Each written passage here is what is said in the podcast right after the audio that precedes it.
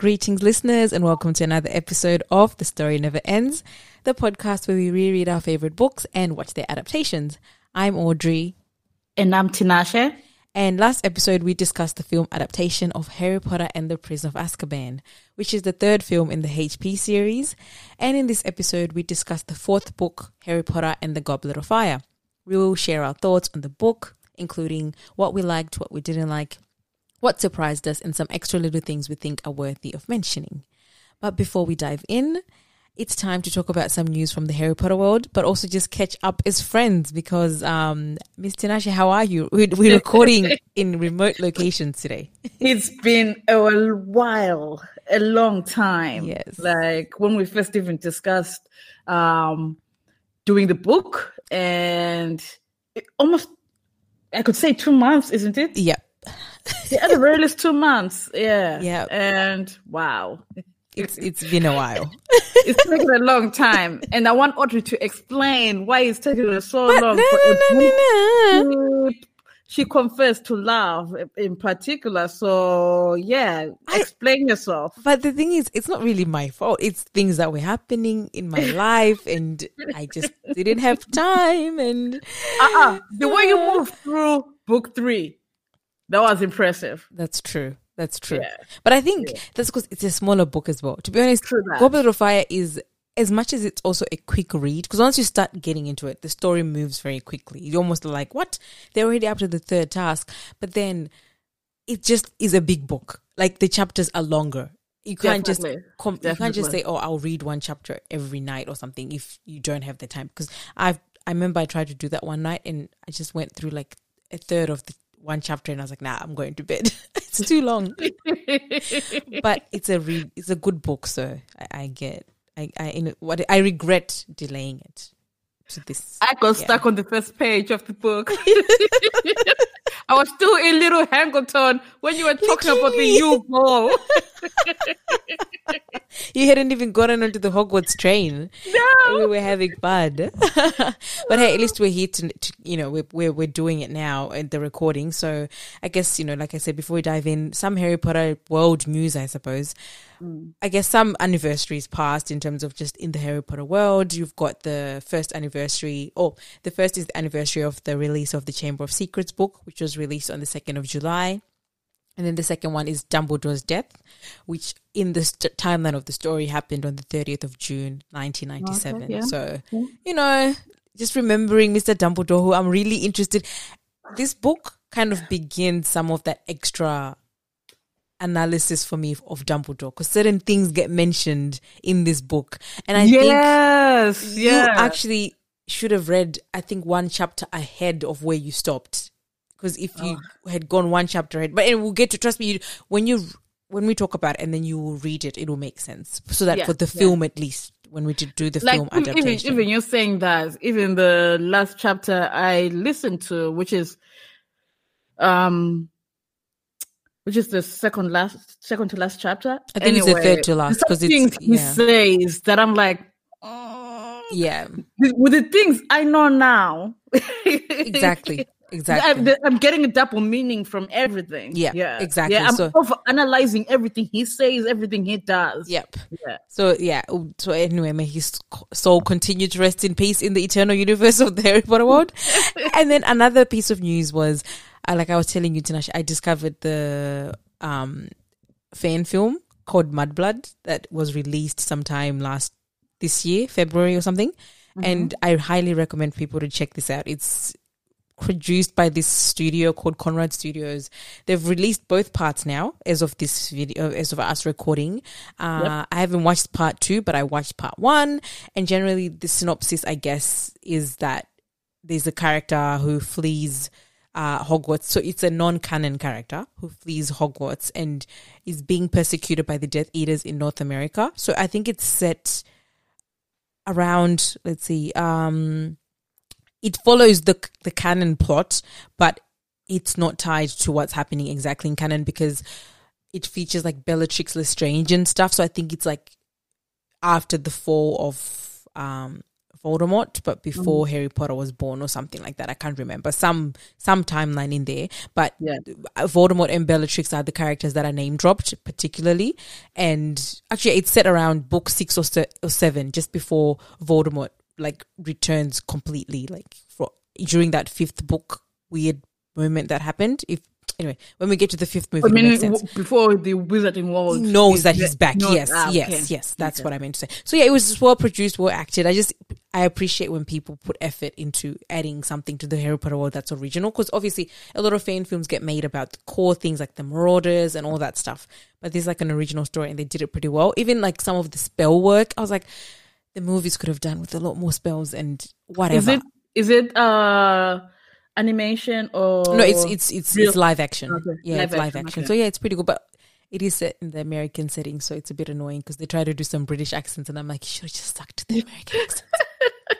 but I'm not bagging on the film either way. People check it out, and then the, the I guess the third final piece is that. One of my favorite fan fictions, uh, which is a Dramione fan fiction, is being made into a fan film. They're literally the way producing. I mock you throughout I know, this I uh, know, podcast I know. uh, recording. Wow, I know. Dude, Draco, the Draco of canon is not the Draco that I look at anymore. I just look at this Draco that people ended up reincarnating and making their own because the Draco of canon is an embarrassment to the Dramione fandom anyway. But there's a fan film being made. Right. there's a fan film being made for a fan fiction called The Auction. And I think I told you about this before. That's it's set in a dystopian type world where Voldemort wins and the female characters in Harry Potter, yes, as well yes, as the main male characters, yeah. they get auctioned, blah, blah, blah. So yeah, they're actually producing a proper, proper. And it's 41 chapters and they're saying they're following every part of the plot. So I don't know how long this film is going to be. it's being filmed? They are making a film. Oh, yes, wow. yes, yes. Okay. Maybe in, in that scenario, that's when I would actually read it. Yeah. I, hide, I, I, if you, um, sorry, my mic went the other way. If you are interested, definitely it's worth checking out. Like, Okay. it's worth the to check it out. So yeah, I highly recommend it. Anyway, sorry, that was a mic bleep. So now, Tinashe, can you give our listeners a refresher of the plot of Goblet of Fire? Okay. Um, I'm sorry if you hear me sniffling for some reason. I'm now getting the sniffles, and I don't understand.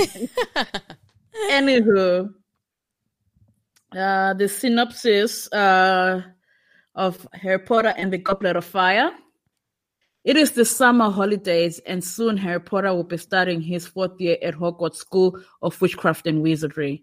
Harry is counting the days. There are new spells to be learned, more Quidditch to be played, and Hogwarts Castle to continue exploring. But Harry needs to be careful. There are unexpected dangers lurking. Right. Then there's a part about J.K. Rowling something, mm-hmm. something. and then from the black heart of Voldemort to the fever pitch excitement. No, no, that's a review. I'm sorry. so that was it.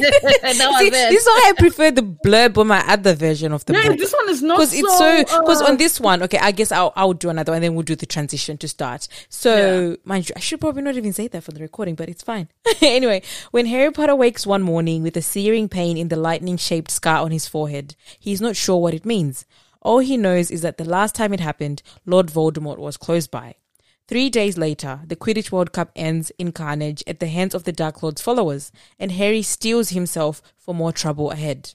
Back at Hogwarts for his fourth year, Harry is astonished to be chosen by the Goblet of Fire to represent the school in the Triwizard Tournament. The competition is dangerous, the tasks terrifying, and true courage is no guarantee of survival, especially when the darkest forces are on the rise. Dot dot dot. But I think it also spoils because technically, him being chosen to be in the Triwizard Tournament, everything is not meant to be revealed like until later. taken a, a bit of the synopsis in, in this uh, version of the book. If Yeah. we end up if we end up uh, showing a video of this, and um, the one from your book, and just kind of meshed it together because this one doesn't tell you much. Yeah, no, that's true. a little bit That's too much. true. That's true. Wait, wait. It wanted me to record the video. I'm just recording the audio. Oh, my bad. Oh no, that's uh, no, that's okay. I didn't know you wanted us to record No, it. I- I thought we were recording the video as well. oh Yeah, no, yeah. because this one doesn't allow. I don't think. Um. No, that, that's fine. I think the next time we we do it with uh, the we'll That's try why, Zoom yeah, again Zoom, yeah, this. that's why Zoom Yeah, was yeah, ideal. yeah. Sorry about that. Now but that I anyway, realized that it was actually the microphone was actually picking up my voice. Yeah. We're gonna cut this. Are we gonna cut this? you can stop now and just start again and- on Zoom if you Yeah. want. No, no, no, no, no, not this. I mean all this. Oh, let's just transition. Yeah.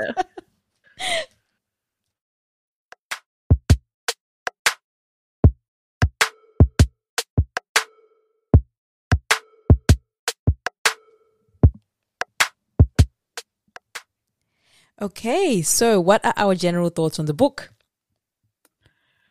Um, I think I'd only written one thing because I thought I would come back when I finished reading the book to add more. Um, but I'll just say, I if at first I just couldn't get into the book as I as I told you, I don't know what it was. Um, well, some of the thing was I was into fan fiction at the time, so I was getting distracted with fan fiction. And then when I eventually started reading, um, I realized it's a very long book.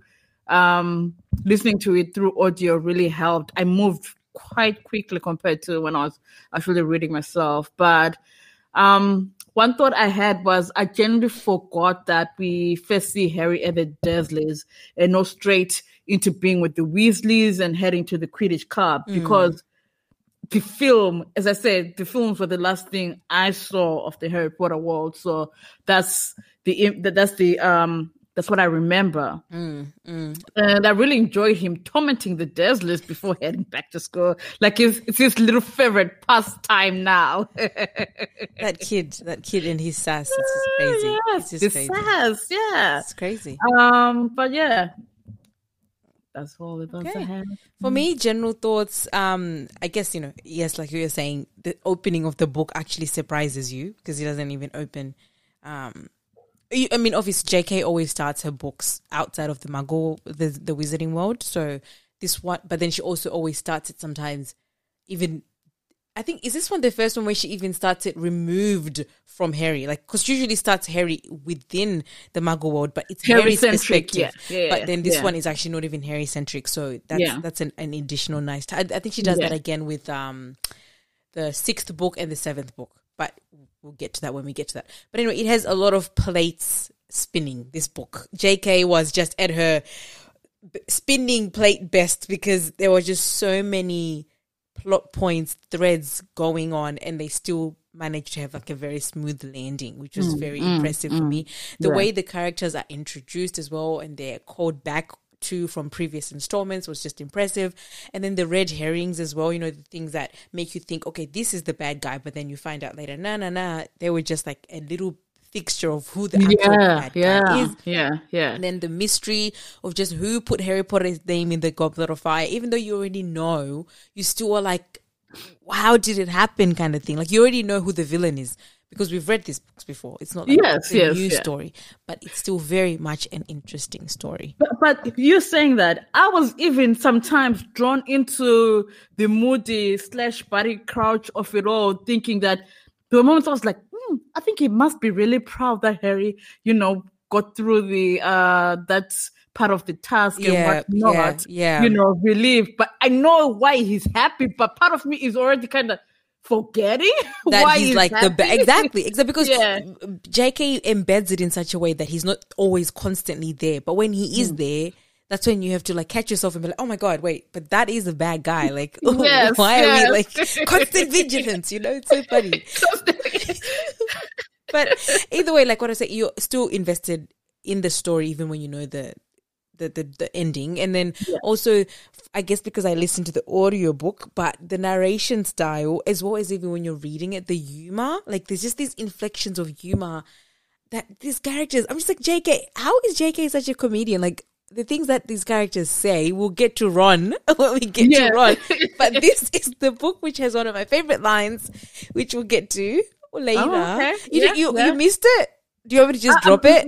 Maybe because I ha- I went through Oh, okay. a gamut of emotions Okay. when it comes to Ron. Okay. Well, what I will. I will. You okay. know how you're saying I to know. me- I, how you're saying to me that it's the film clouding your judgment, Yep. blah blah, the way you view Ron, but No. Yeah, it's just Ron. No. It's just. Yeah. No, but I get you. But I thought I, that, but I think and when we get to it, I think the book does it in a more organic way. The difference that's Ah, the difference for me with the film. The film kind of just ended up making him like a punching bag, Yeah, whereas yeah. the books kind of like anyway. That's we'll get to that. And then also, um, Sorry, I before I- you go on, uh, when you're talking about the narration, are we able to link to? Yeah, I do have the- I do have the Yeah, yeah, yeah, yeah. yeah. Uh, particularly when uh, he's announcing um the when he's announcing at the Quidditch World Cup. Yeah, I've like got I've as got in Ludo Ah, Bagman. Ludo Bagman. Yeah, Okay, yeah. okay. Oh, Yeah, you want me to? So well, I think that's yeah. When we get to that chapter, just prompt me. Yeah, yeah, but yeah, I've got some parts when I was like the audio. We'll get to that. We'll play the Okay. audio. Sorry, when we Okay, get. cool. And then also,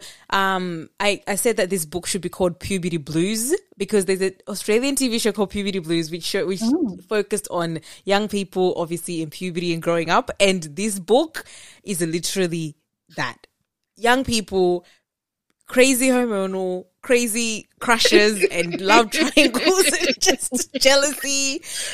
Love it. Love it. It was love it. Love CW it. up in here. Oh my god! Like seriously, the Ron and Hermione dynamic of it all was just so crazy. Like you mm. guys just get a moment in a broomstick closet and get your feelings out. Excuse me? Excuse me?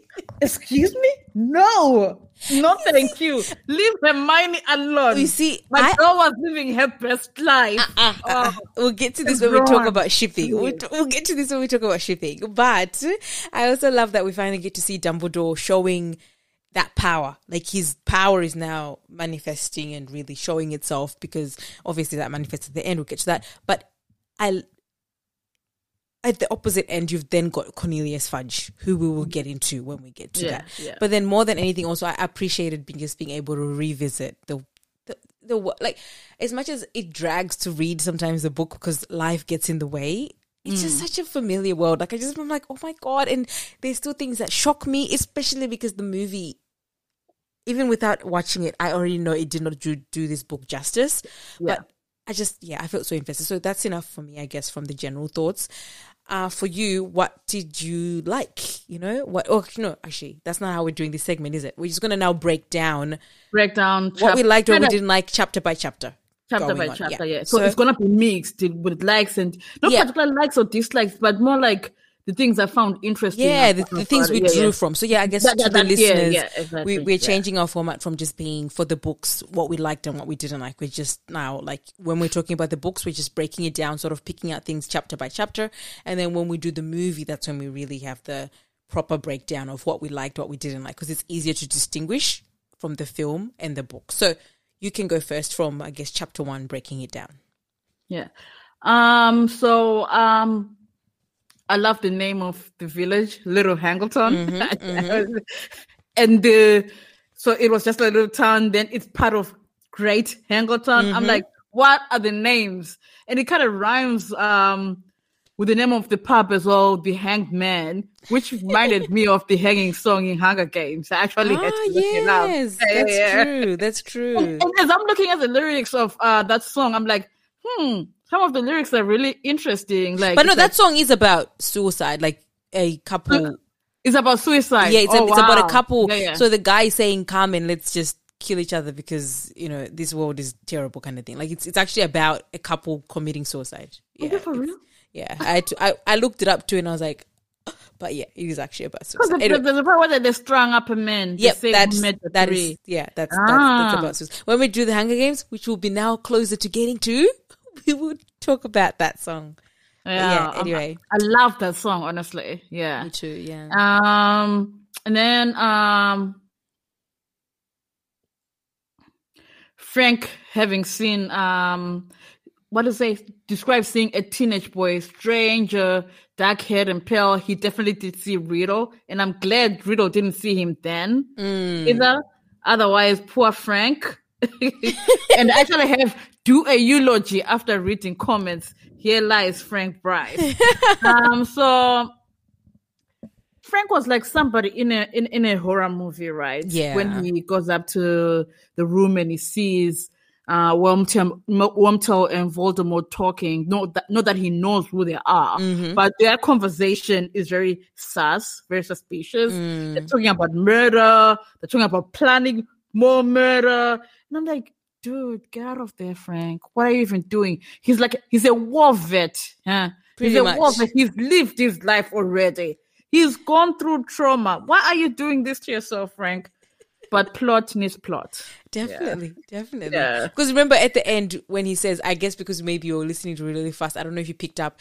He does I say when I when was he, still reading. Yeah, yeah. oh, because when he comes out of the that connection that they do, he's like, oh, so he really was a wizard because at the time he's like questioning, what am I not hearing properly?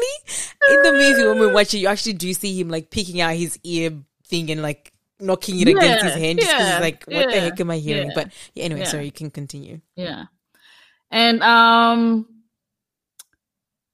just ill on milking Nagini. And I didn't want to look up. I didn't want to look up if, you know, um snakes have like, you know, milk ducts or anything. Cause snakes just scare me. Were you curious or was that just me? I, no, I didn't really think about it that deeply. I think I just sort of went, mm, whatever. let's just let's just move on. yeah, let's just Um, move on. for the first chapter. Initially, I thought the uh, the two faithful servants that he was talking about were Barty Crouch and Severus Snape. Mm-hmm, And at the end, he's like, um, when he regenerated and he's talking to Harry, um, that he's got um, there is one faithful servant, one cowardly servant, Mm. and Yeah, I can't remember the other one who returned to me. Blah blah blah. Yeah, yeah. And it sounded like the no no one cowardly servant, one faithful servant, and one who I feel is lost to me forever. Mm-hmm, Yeah. Lost to me, I thought that was Severus. mm-hmm. Uh uh faithful, Barty, and cowardly Karkaroff. Yeah. Ah, so yeah, uh, what is if the two faithful servants? So is does it mean Wem Wormtail? To be honest, I think I'll have to rejig my memory when we get sort of close to that chapter because I don't. I'm trying to find now. No, that's the first chapter. That's the first chapter, like uh when he's talking to. Oh, because I'm about- comparing it to when he then when Harry goes to the graveyard and then in the Death yes, Eaters, yes, he's yes, yeah, yes. yeah. I'm not sure. Anyway, uh, don't want to keep dragging on the one point. Um, and I also found it interesting how Lord Voldemort, though I have him as LV up in here, um, could verbally express how weak he was to Wormtail. Mm-hmm. Like he, he did not even deign to hide it. Like Wormtail does not even factor to him Mm. like as a threat. Like I'm like, if I was Wormtail, Voldemort looks weak. Sure. Would it be easier to kill him off? That's the slave mindset right there. Like Yes, in terms of yes, him yes, just not yeah. having that mentality to be like, I can kill him. His, his fear is so entrenched that he can't even fathom killing him, even though Voldemort is just good as good as dead. yeah, Yeah. yeah, Yeah. yeah. Um, that's a, that's all I have for the first part Okay. of the. Funny enough, for first chapter, I have a number of notes in the sense that I was like, I like the obviously the ingenuity of JK. I hate always saying JK because I feel like a lot of people will be thinking we're hyping her up, and you know she's been a problematic figure at the moment. But we're just hyping up her in that moment when she was writing Goblet of Fire, and she decided to make these choices. Whatever happened as a view for her after the fact, I don't care. I'm just acknowledging what she has done right in this work. I just thought to put mm, it out there mm, because you never Yeah. know who's listening who'll be like, "Oh my god, you're supporting JKR." No, no, no. we just support the work that has been done, and the author. Unfortunately, we can separate her, but we can't separate her when she was writing the story. But anyway, so I appreciate the way that it was opened in the place where it ended, in the sense of the showdown between Harry. Started in Little Hangleton. Harry comes back. I mean, Harry gets there at the end, and they show down in Little Hangleton as well. So that circularity is it's very appreciated. And then I also have a distinct memory of reading Goblet of Fire for the first time and wondering why it started where it started because hmm. I hadn't read Harry Potter books before Yeah, book seven comes out, my friends are like to me, "Oh, you should really like just read it from book one." Blah blah blah. I'm like, okay, cool. So I don't know why Goblet of Fire is the one book that sticks out to me because it started out not where Harry is, the perspective, like Yeah, what we said before. yeah, so I think yeah. I just really that you know it just sticks out to me. And then also, like what you were saying, the, the first page outlines the depths of like Voldemort's hate, like Mm-hmm. he took the life of his own, you know, flesh and blood in the most despicable way by just killing them and, And, and, and, and as I say, he was still.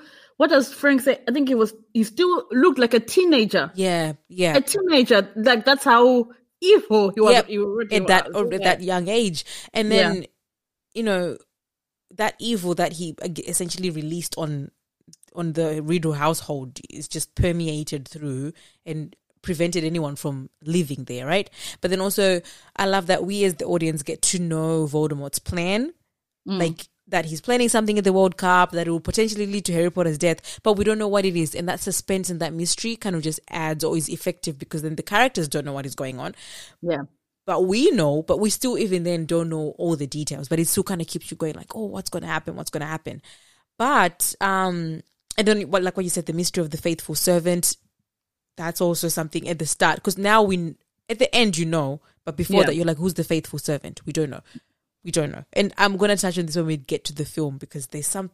The film did it really weirdly, but anyway, maybe it made sense. in oh, the Oh sense of yeah, film. yeah. And then I love that Voldemort gives it away that Wormtail will, will lose his right hand. He literally says, I will allow you to perform an essential task for me, one that many of my followers would give their right hands to perform.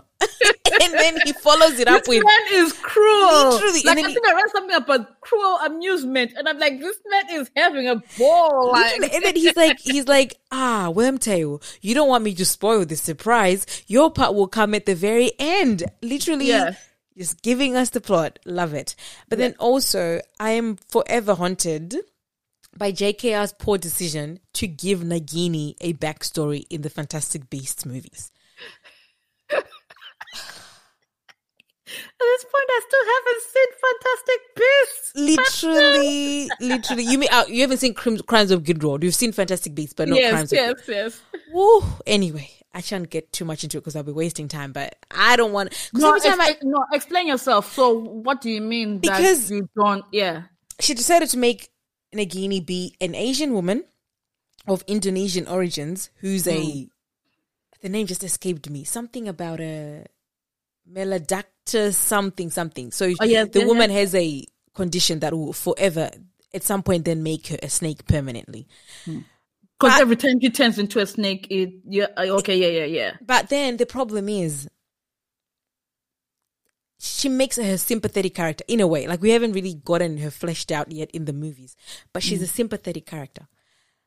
Why then do I want to picture her as a snake forever and ever? Because I would it, it- maybe she's doing it in the sense that we'd come to understand why Nagini is how she is because I think she loses her humanity, but it doesn't make things better because at the end of the day, all I'm thinking is this poor lady got stuck as a snake and had to be a pet for like the worst human being in the world, being milked and used for his own bidding. It just, it, it kind of just took away. Like she should have just When been a the movie snake. ends, is she still like No, uh, uh, a in good Crimes person? of Grindelwald, she's still a good good person. Yes, Oh, she's okay. actually on the good side because yeah. Anyway, you have to watch it to know what Hmm. I mean. But and I just yeah, I don't understand. And then like what you said, poor Frank Bryce.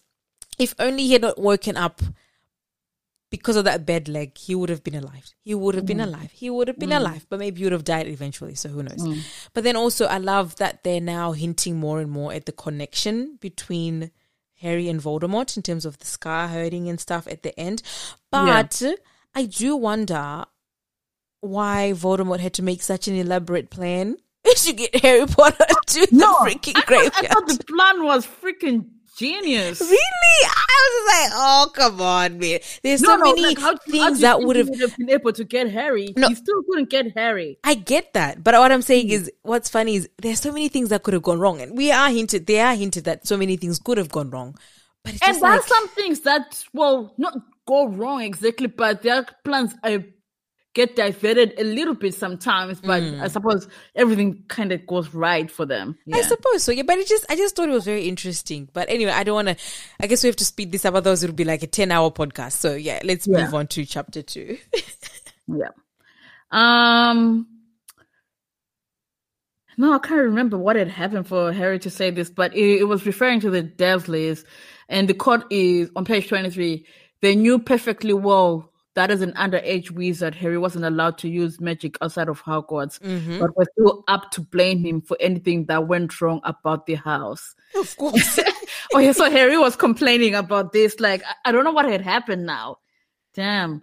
But I was like, my guy, just last year, last year, you blew up Aunt Marge, and then the whole world cheered.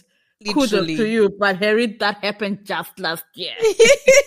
That's why they blame you for everything. Yeah. the Dursleys are traumatized by Harry Potter, seriously. yeah. Now speaking of the dream that you you touched on a little bit, Mm.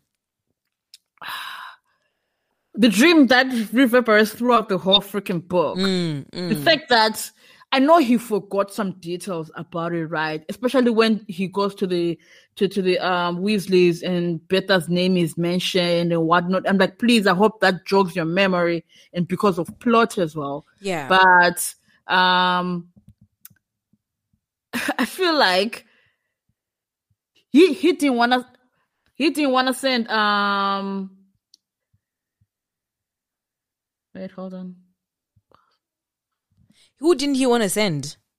So as I said, Harry was um having this dream, and the fact that at first he didn't want to even want to send the letter to Dumbledore, like make it make sense, bro. Like considering the things that he's gone through the past three Yeah. years, Yeah. I would feel like anything that even hints at Dumbledore, I mean, that even hints at Lord Voldemort, Mm. that he would immediately inform someone.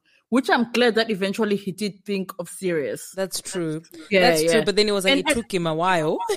yeah, it took him a while, but I feel like then that's also explained by the fact that he's never had somebody like Sirius. Yeah, He's no, never had I actually, someone- I actually have audio. If you don't mind me playing it, I actually have audio that I queued up for that part because it really touched me. Because I said it kind of highlights that overwhelming sense of loss and longing Yes, and yes. need for parental support that Harry kind of needed, and how much Sirius has filled that void to an extent. Hmm, So just let me cue up the audio for that. Um, of curses as far as Harry knew. In any case, Harry didn't like the idea of the whole Weasley family knowing that he, Harry, was getting jumpy about a few moments' pain. Mrs. Weasley would fuss worse than Hermione, and Fred and George, Ron's sixteen-year-old twin brothers, might think Harry was losing his nerve. The Weasleys were Harry's favourite family in the world. He was hoping that they might invite him to stay any time now. Ron had mentioned something about the Quidditch World Cup, and he somehow didn't want his visit punctuated with anxious inquiries about his scar. Harry kneaded his forehead with his knuckles. What he really wanted, and it felt almost shameful to admit it to himself, was someone like someone like a parent, an adult wizard whose advice he could ask without feeling stupid, someone who cared about him, who had had experience of dark magic. And then the solution came to him. It was so simple and so obvious that he couldn't believe it had taken so long. Sirius. Harry leapt up from the bed, hurried across the room, and sat down at his desk. He Anyway, that was just a little extract from the audiobook with Stephen Yeah. Fry's voice. But I just love that, like, that realization is like, oh, I have somebody. But it took him so long because he's not used to having somebody. Nah, Oh, it poor kills you, it thing. yeah, yeah, yeah. The fact that he didn't want to bother the the Weasleys Yeah, as well, yeah, like you know, even though despite how closer he's growing Mhm. uh, to them, um, he felt like something like this was just, yeah, Yeah, yeah. Because actually, but you know what? Though, tr- touching on the dream, how much? Because I've I, I contend with this throughout the book.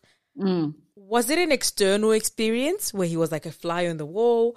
Was he seeing through Voldemort's eyes? Because he talks about seeing Voldemort's form, so he can't be Voldemort himself, but he's seeing the dream. So how is he seeing the dream? Because the way I've It- understood their it be through connection, Nagini? I don't know. I don't know. No, but Nagini is not there when um The snake kind of slithers in in the in the dream. Harry is seeing Frank seeing the snake. So I'm like, is he dreaming as if he's seeing this scene happening as an like a, a hovering thing, or yeah, that is strange. that I I, I couldn't you look even it up? I multi, I didn't actually unfortunately look it up, but maybe Uh-huh. when we by the time we watch the film, I will have looked into it. I actually put a question mark on that just to highlight it because I just yeah I, c- I couldn't figure it out. How does he?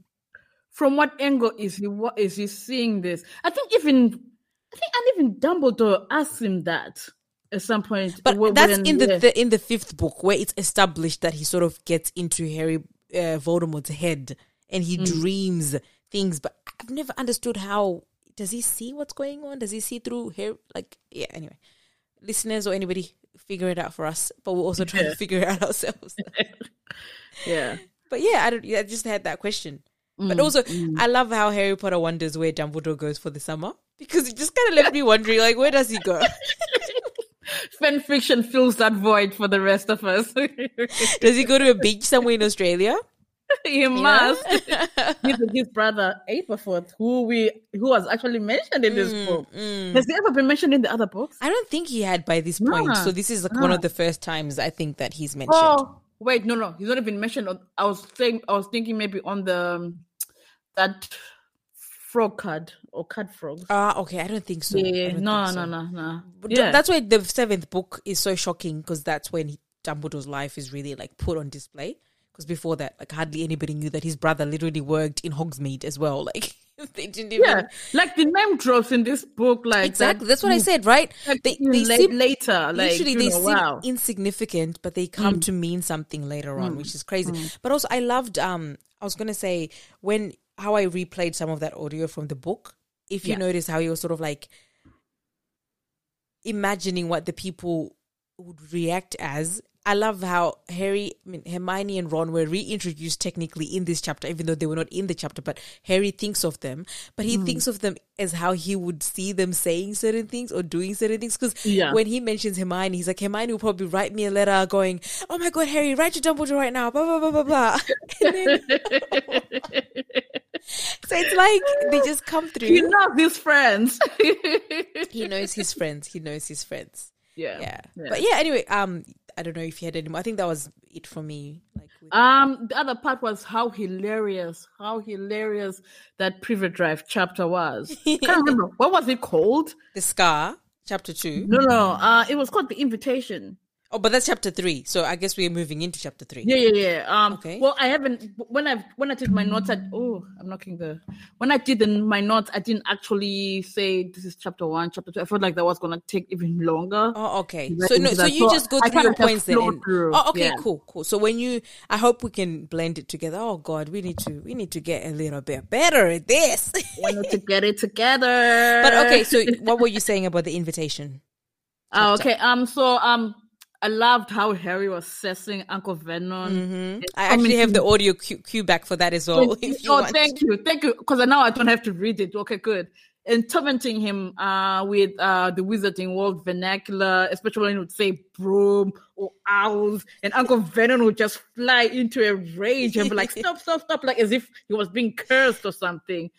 And how Harry, you know, was just being calculating and uh, manipulating his Yes, yes. I'm just so proud. I was just so proud of him. Yeah. but I don't have all the audio. Where I queue up from is where Uncle Vernon is deciding whether to let Harry Potter go to the World Cup or not.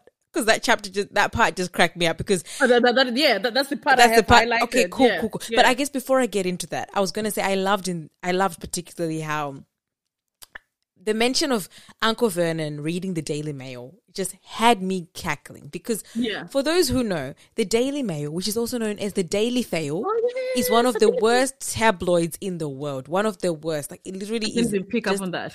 it's abominable what they do with that tabloid, right? But the fact that they print sensational gossip stories and all that stuff, and Uncle Vernon is into it, just shows how he is a vile person by nature. Like he would consider the Daily Fail as a legitimate source of news and just like gobble up everything it has to to say, right? So I just thought that was JKR literally just doing the best because also I guess I don't know if this is true, but hmm. some of the backstory to maybe her including Uncle Vernon as a type of person who would read this paper is because JKR was part of that this phone hacking stuff that happened in the late 90s early 2000s where these tabloids were literally targeting her as well as part of the celebrity Ah, okay. Yeah, so I think yeah. She was just sort of digging at them in this way, like a little subliminal way. But I just found that hilarious. But I'll cue up the audio for when HP literally manipulates his uncle to get him to go into the World Cup.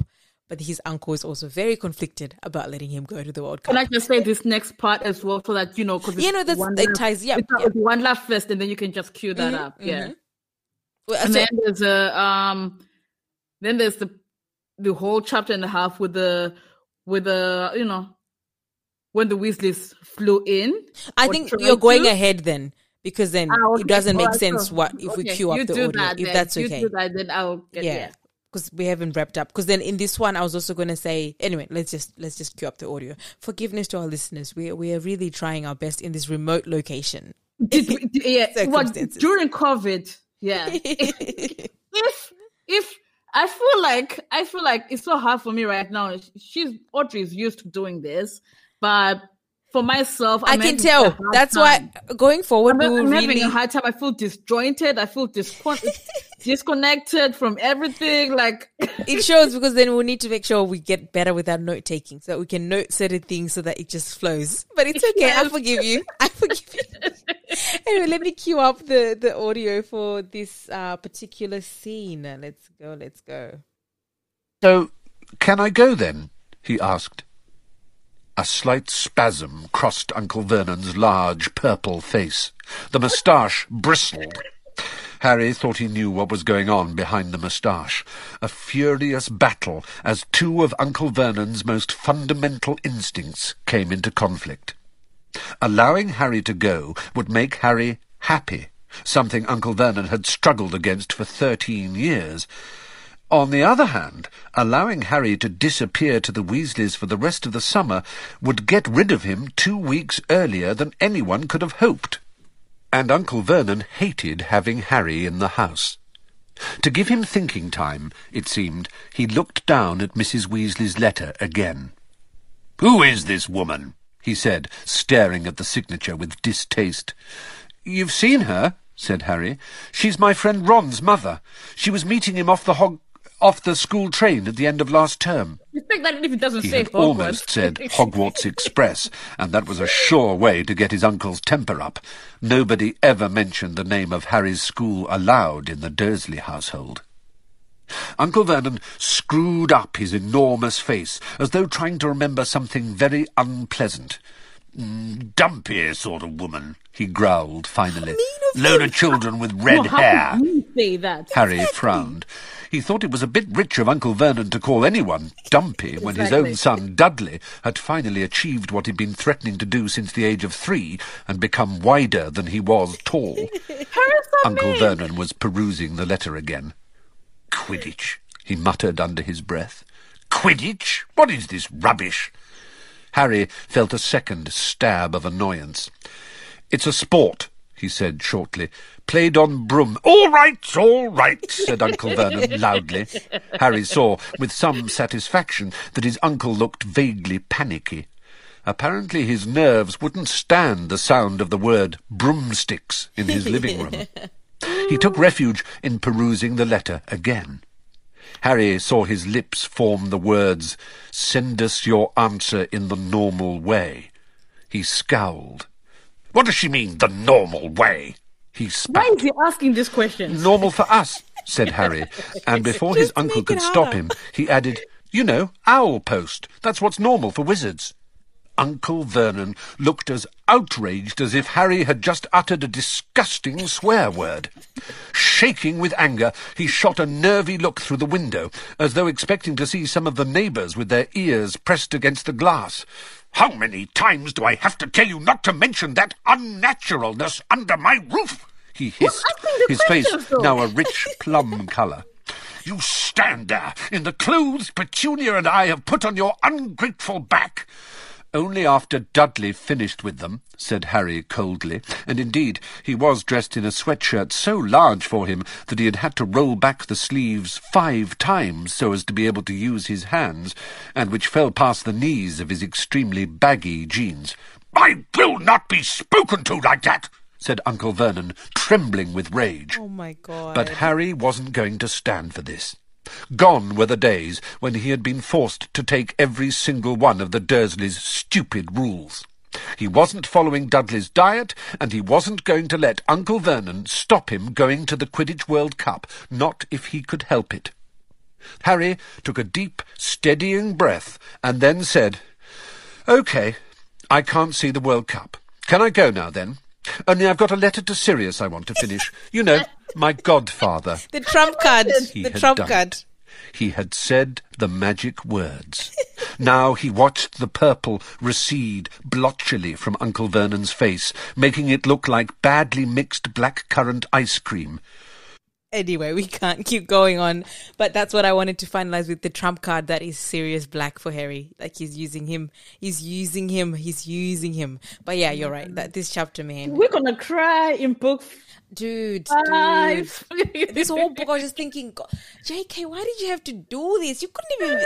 Oh my god, It was unnecessary. Why So- you hurting him? so unnecessary. But anyway, what were you saying then about the Weasleys coming in to the rescue? Ah, and then the the Weasleys. So um let me move that to there. So the Weasleys try to Floo in into the uh Floo, not fly. At first, I was like, wait, what? And then I was like, oh yeah, you mean the yep, yep, yep. yep. I get it. I Uh, get it. They get stuck in the chimney and crash land into the fireplace after um, Mr. Weasley blasted blasted open so that they can Mm-hmm. to come to come through. And Dudley, Dudley's dumb dumb man. After his last encounter with uh with Mr. uh, Hagrid. Hagrid, yeah, I think he should be suspicious. And he seemed smart at the beginning when he was hiding and whatnot. But as soon as Fred and George, like, you know, strategically drop enchanted candy on the ground, my guy picks it up, though I can't blame him. He's been on a diet of, what was it? What were they eating? Grapefruit. Grapefruit. Yeah. I actually looked it up. Apparently, it's a little, it's bitter. I don't think it's a very nice thing to have as a as a diet supplement, you know? And I don't know if that was all they were having for, for was it dinner or breakfast? I can't remember. I'm like, what kind of diet is this?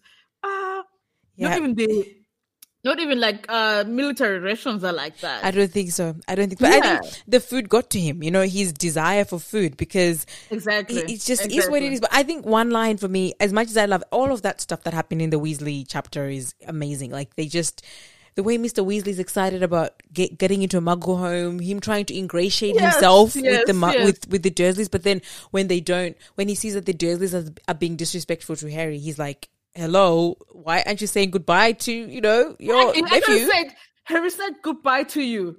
Didn't you hear him? like, rude.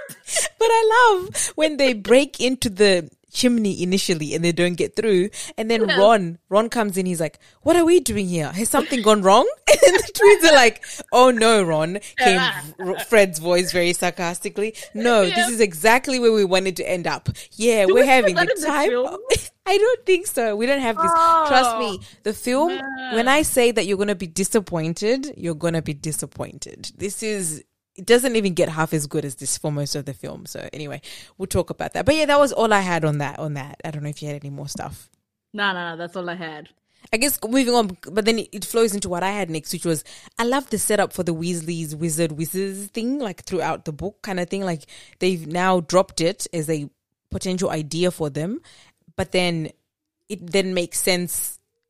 It validates what Harry does at the end by you haven't read to the end, but at the end, Yes. Harry gives No, no, away but I his remember winnings. that. Yes, he Yeah, gives I away his winnings. Yeah. So I love that the setup of that is already established here that they're trying Yeah. to do something with their business. Yes. So it's Yes. pretty cool. But also meeting Bill and Charlie. Hey, hey, let me get started on my boys. Huh? I there are thirst traps in the books. Oh my god! Oh There my are god! thirst traps in the books, yeah. Um, honestly, that description of the books, like from playing, and from me playing Hogwarts Mystery, Mm. like you know, I've developed a level of thirst for these two guys, like you know, like tongue out, panting levels kind of thirst. Wait, so know? in Hog- Hogwarts mystery, they are featured in there. They're featured, yeah. So um we have um the Weasleys up to up to the twins. Yeah. Oh, okay, okay, Yeah. okay. Yeah, yeah.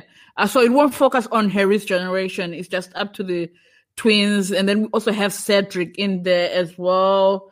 Um, but uh, my character is in the same year with uh Charlie Weasley, Oh, okay, okay, okay. and I've been trying to date Charlie Weasley, but Charlie Weasley, all all he talks about are dragons, and he doesn't get the hint. this is very interesting. You're making me want to bloody play this game just so I can out to them. and and then honestly, they should pay me money. dude, Um, dude. and also, um, Bill, Bill is uh, is he two years older or a year older than than my character, and he's a very good friend, Mm, mm, but it's mm. also like, like you know, Okay, okay. And he's got a fanged earring, so obviously he's got something going on because Fleur Delacour, I didn't actually realize this is the book when Fleur Delacour notices Bill. When we get to the, I'm like, oh, No, I'm, I'm gonna read the parts I Yes. highlighted because they, they, they explain why these two guys exactly, are exactly. Huh? Okay. So what else did I say? Um, before I start reading, um, and I actually looked up fan cast, though I'm gonna discuss this in the In the in film. the in the film one. Yeah. In the film one. So and if we talk about uh those um I wish you could link the Twitter post that you sent me with Oh, the their fan art. Yes. Yeah, oh, yeah. it's by a draw. She calls. She's called Any Draw sometimes. E N E draws sometimes. Like that's the Yeah. Twitter page for that. Which Tinashe is referencing this beautiful artwork of all these Harry Potter characters, and one of them is Percy Weasley, looking like a. Oh my god! And I'm ah, like, what? He's What? Just levels. Like I'm like, if Percy looked like that in the film, right? Literally. and that was okay. I need to because my mom was actually talking to me about. Oh, you're doing a podcast today. How Exactly. come you've never sent me a Exactly. link? And then she's gonna listen and she's gonna hear me say. One of my friends is. So I was like, oh, maybe, maybe. But anyway, now this is our space. Who cares? Whoever comes in and listens, this is what we do. This is who Our we are. podcasts Okay? are too long as well. Though, what This is even who we are. time to listen? Exactly. Oh, Be like, God. ah, papa, chaya sizwisisa zvari kutaura." But but Percy is fine as because. Percy in the books is annoying. He's an annoying Yes. git, annoying git. But in these drawings, he's very, very much a delectable He's somebody. a sir, like Yes. spank me, sir. oh, okay. Why are you saying my name? Why are you identifying me? Why are you identifying me? It could have been anybody. Ah, it could have been anybody between the two of us. People will know whose voice is who. So sorry, darling. but name is, my name is Cedric. but um, as I was saying, um, oh yeah, we'll, I'll talk about that when we do the film part. But the sections that I've marked, um, they're kind of long. 49, play 49, 51, but I've marked the sections. okay, yep. So, um, Harry has arrived at the Weasleys and he sees two of the eldest Weasley brothers and immediately identifies them that this is Bill and Charlie Weasley. And it doesn't say who exact. I think it's Charlie who says, "How are you doing, Harry?" And I'm like, "He's doing fine." um, said the near of the two, grinning at him and holding out his large hand, which Harry shook, feeling calluses and blisters under his fingers. Oh no, Tinashe, no, no, you're not gonna slash this one. no, no, no! I'm no, no, I'm not, I'm not, I'm not slashing it. But no, the way you're reading it. no, the way I'm reading it, I'm, I'm, I'm more pointing out uh Charlie's features. Okay, okay, okay, does cool. it come across as if I'm slashing it? No, no. Just a little bit. um, this had to be Charlie who worked with the dragons in Romania. Charlie's got a job. Ah. Charlie was built like the twins, shorter and stockier than Percy and Ron, who were both long and lanky. He had broad, good-natured face, face, which was weather beaten and so freckly that he looked. That's just beautiful freckles, beautiful. That he looked almost tanned.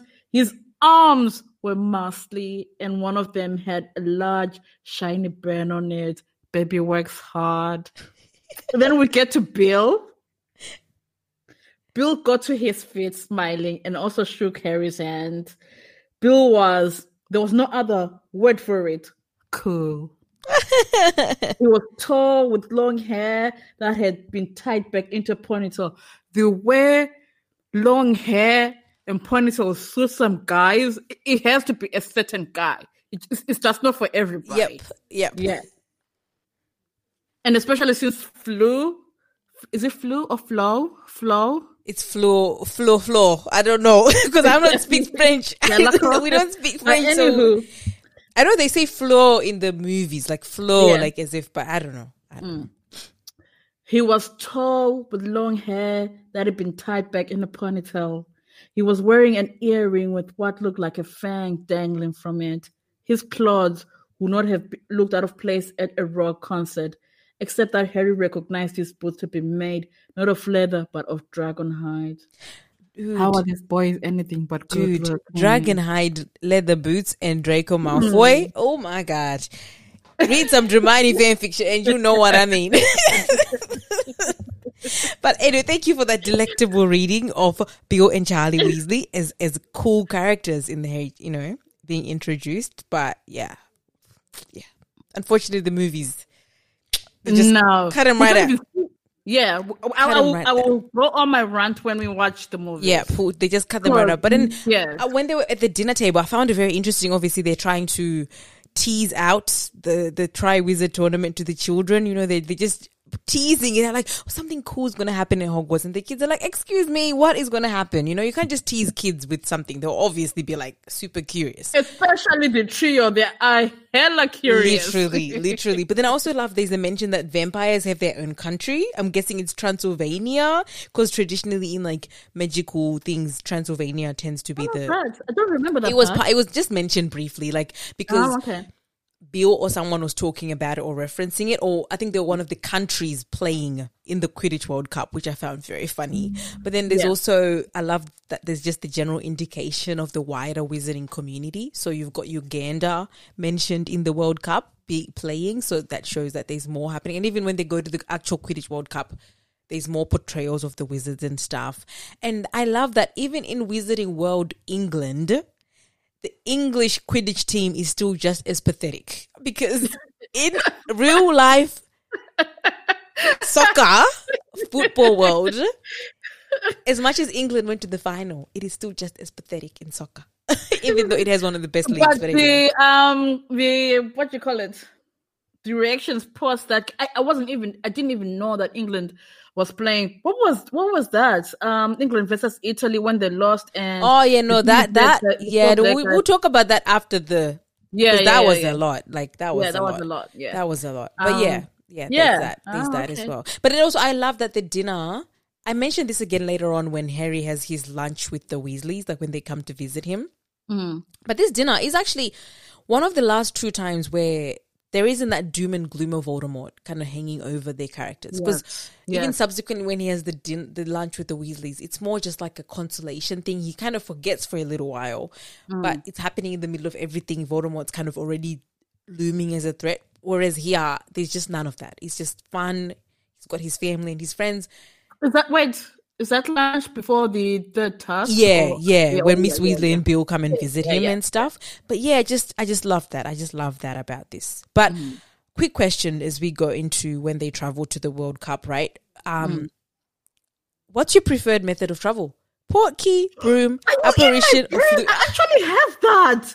It's a question that I was gonna ask you at the end. Okay, but Oh, sorry, sorry. you. Oh, okay. No, like we can. I had no, many no, questions throughout, so I didn't end up leaving them until the end because I was like, ah, Yeah, yeah.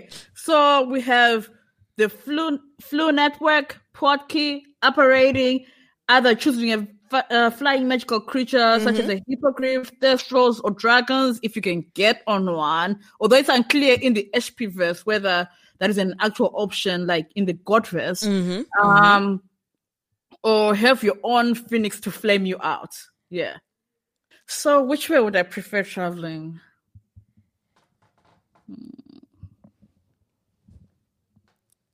As much as My- have my own phoenix to flame me out. That sounds less like it's gonna make me vomit oh, or have me likely get lost and be like Harry and turn up in Knockturn Alley. I suppose so. But then but Phoenix is Apparating too, but yeah.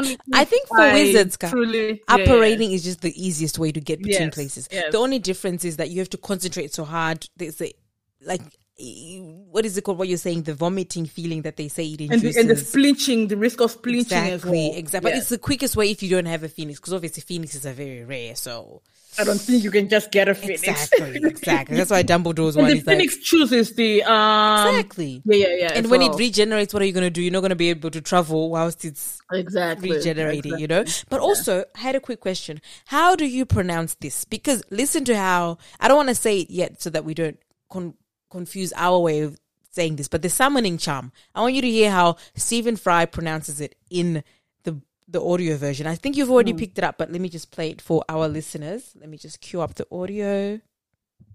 Nothing. Don't you lie to me. Mrs. Weasley pointed her wand at George's pocket and said, Accio. yeah, yeah, I was like, small. I was like, what was that? He, mind you, Stephen Fry is one of the smartest people in the world. He went to like Eton and all those places. He speaks Latin. So perhaps this is the correct way to pronounce it in the Latin way of speaking the word. Ah, But yeah. me, I was like, I Achio! I remember. I think if I if I'm not gonna make a mistake, but I remember Harry when he did it. Um, or when they were learning the summoning charm in one of the first books. No, no, there's a no, there's a time in the either in the first or second book when they use that spell. Oh, really? don't I, I, I thought he just uses it in the fourth movie. like that. I just remember in the fourth movie when he says Achio. Like he bloody. There's no Yeah. Axio, but anyway, just thought that was interesting. I just was wondering how you pronounce it. So Did say Axio or Axio? he says Stephen Fry says Axio, but I always used to think it was like a, ch- a k sound, like a hard k sound. Like you know how Yeah. Italians say ciao, but the Yeah. actual way the ciao word is spelled is C I A O Yeah. rather than C H I A O, but that's how they pronounce it. Wait, so I used to say were saying- you were saying Achio. Achio. Yes, You were saying achio. with the k sound in the middle. Yes. Go say it again. You, how Let are you hear- saying it? That's what I'm asking. You don't No, have to laugh at me. I No, am saying. say. I was I saying wanna hear it. achio, like with the k sound in the middle. The two double C's, I did not. How were you saying it? I was saying Axio or yeah, like that. I'm sorry, we see we pronounce it, and then he was saying axio with more of an X sound. Axio. How is it supposed to be No, pronounced? he. I'm not saying there's a way let's, of Let's find it. Let- No, that's what Tinashe. I'm not saying there's a right way of pronouncing it. I'm saying Stephen Fry pronounces it in a different way to the way I yeah, that, was yeah, pronouncing yeah, yeah, That it. was weird. I think I can even get behind your pronunciation. But that's the thing. I don't even know what the heck the right pronunciation is because perhaps the actors said it differently too. I don't know if you can hear this, but I have uh No, you'd have to cue it up to the audio. I don't think if you nah. just send me the clip then and then I can play it later. Oh, okay. That's the only way to do that. Um Sorry people. But anyway, moving on.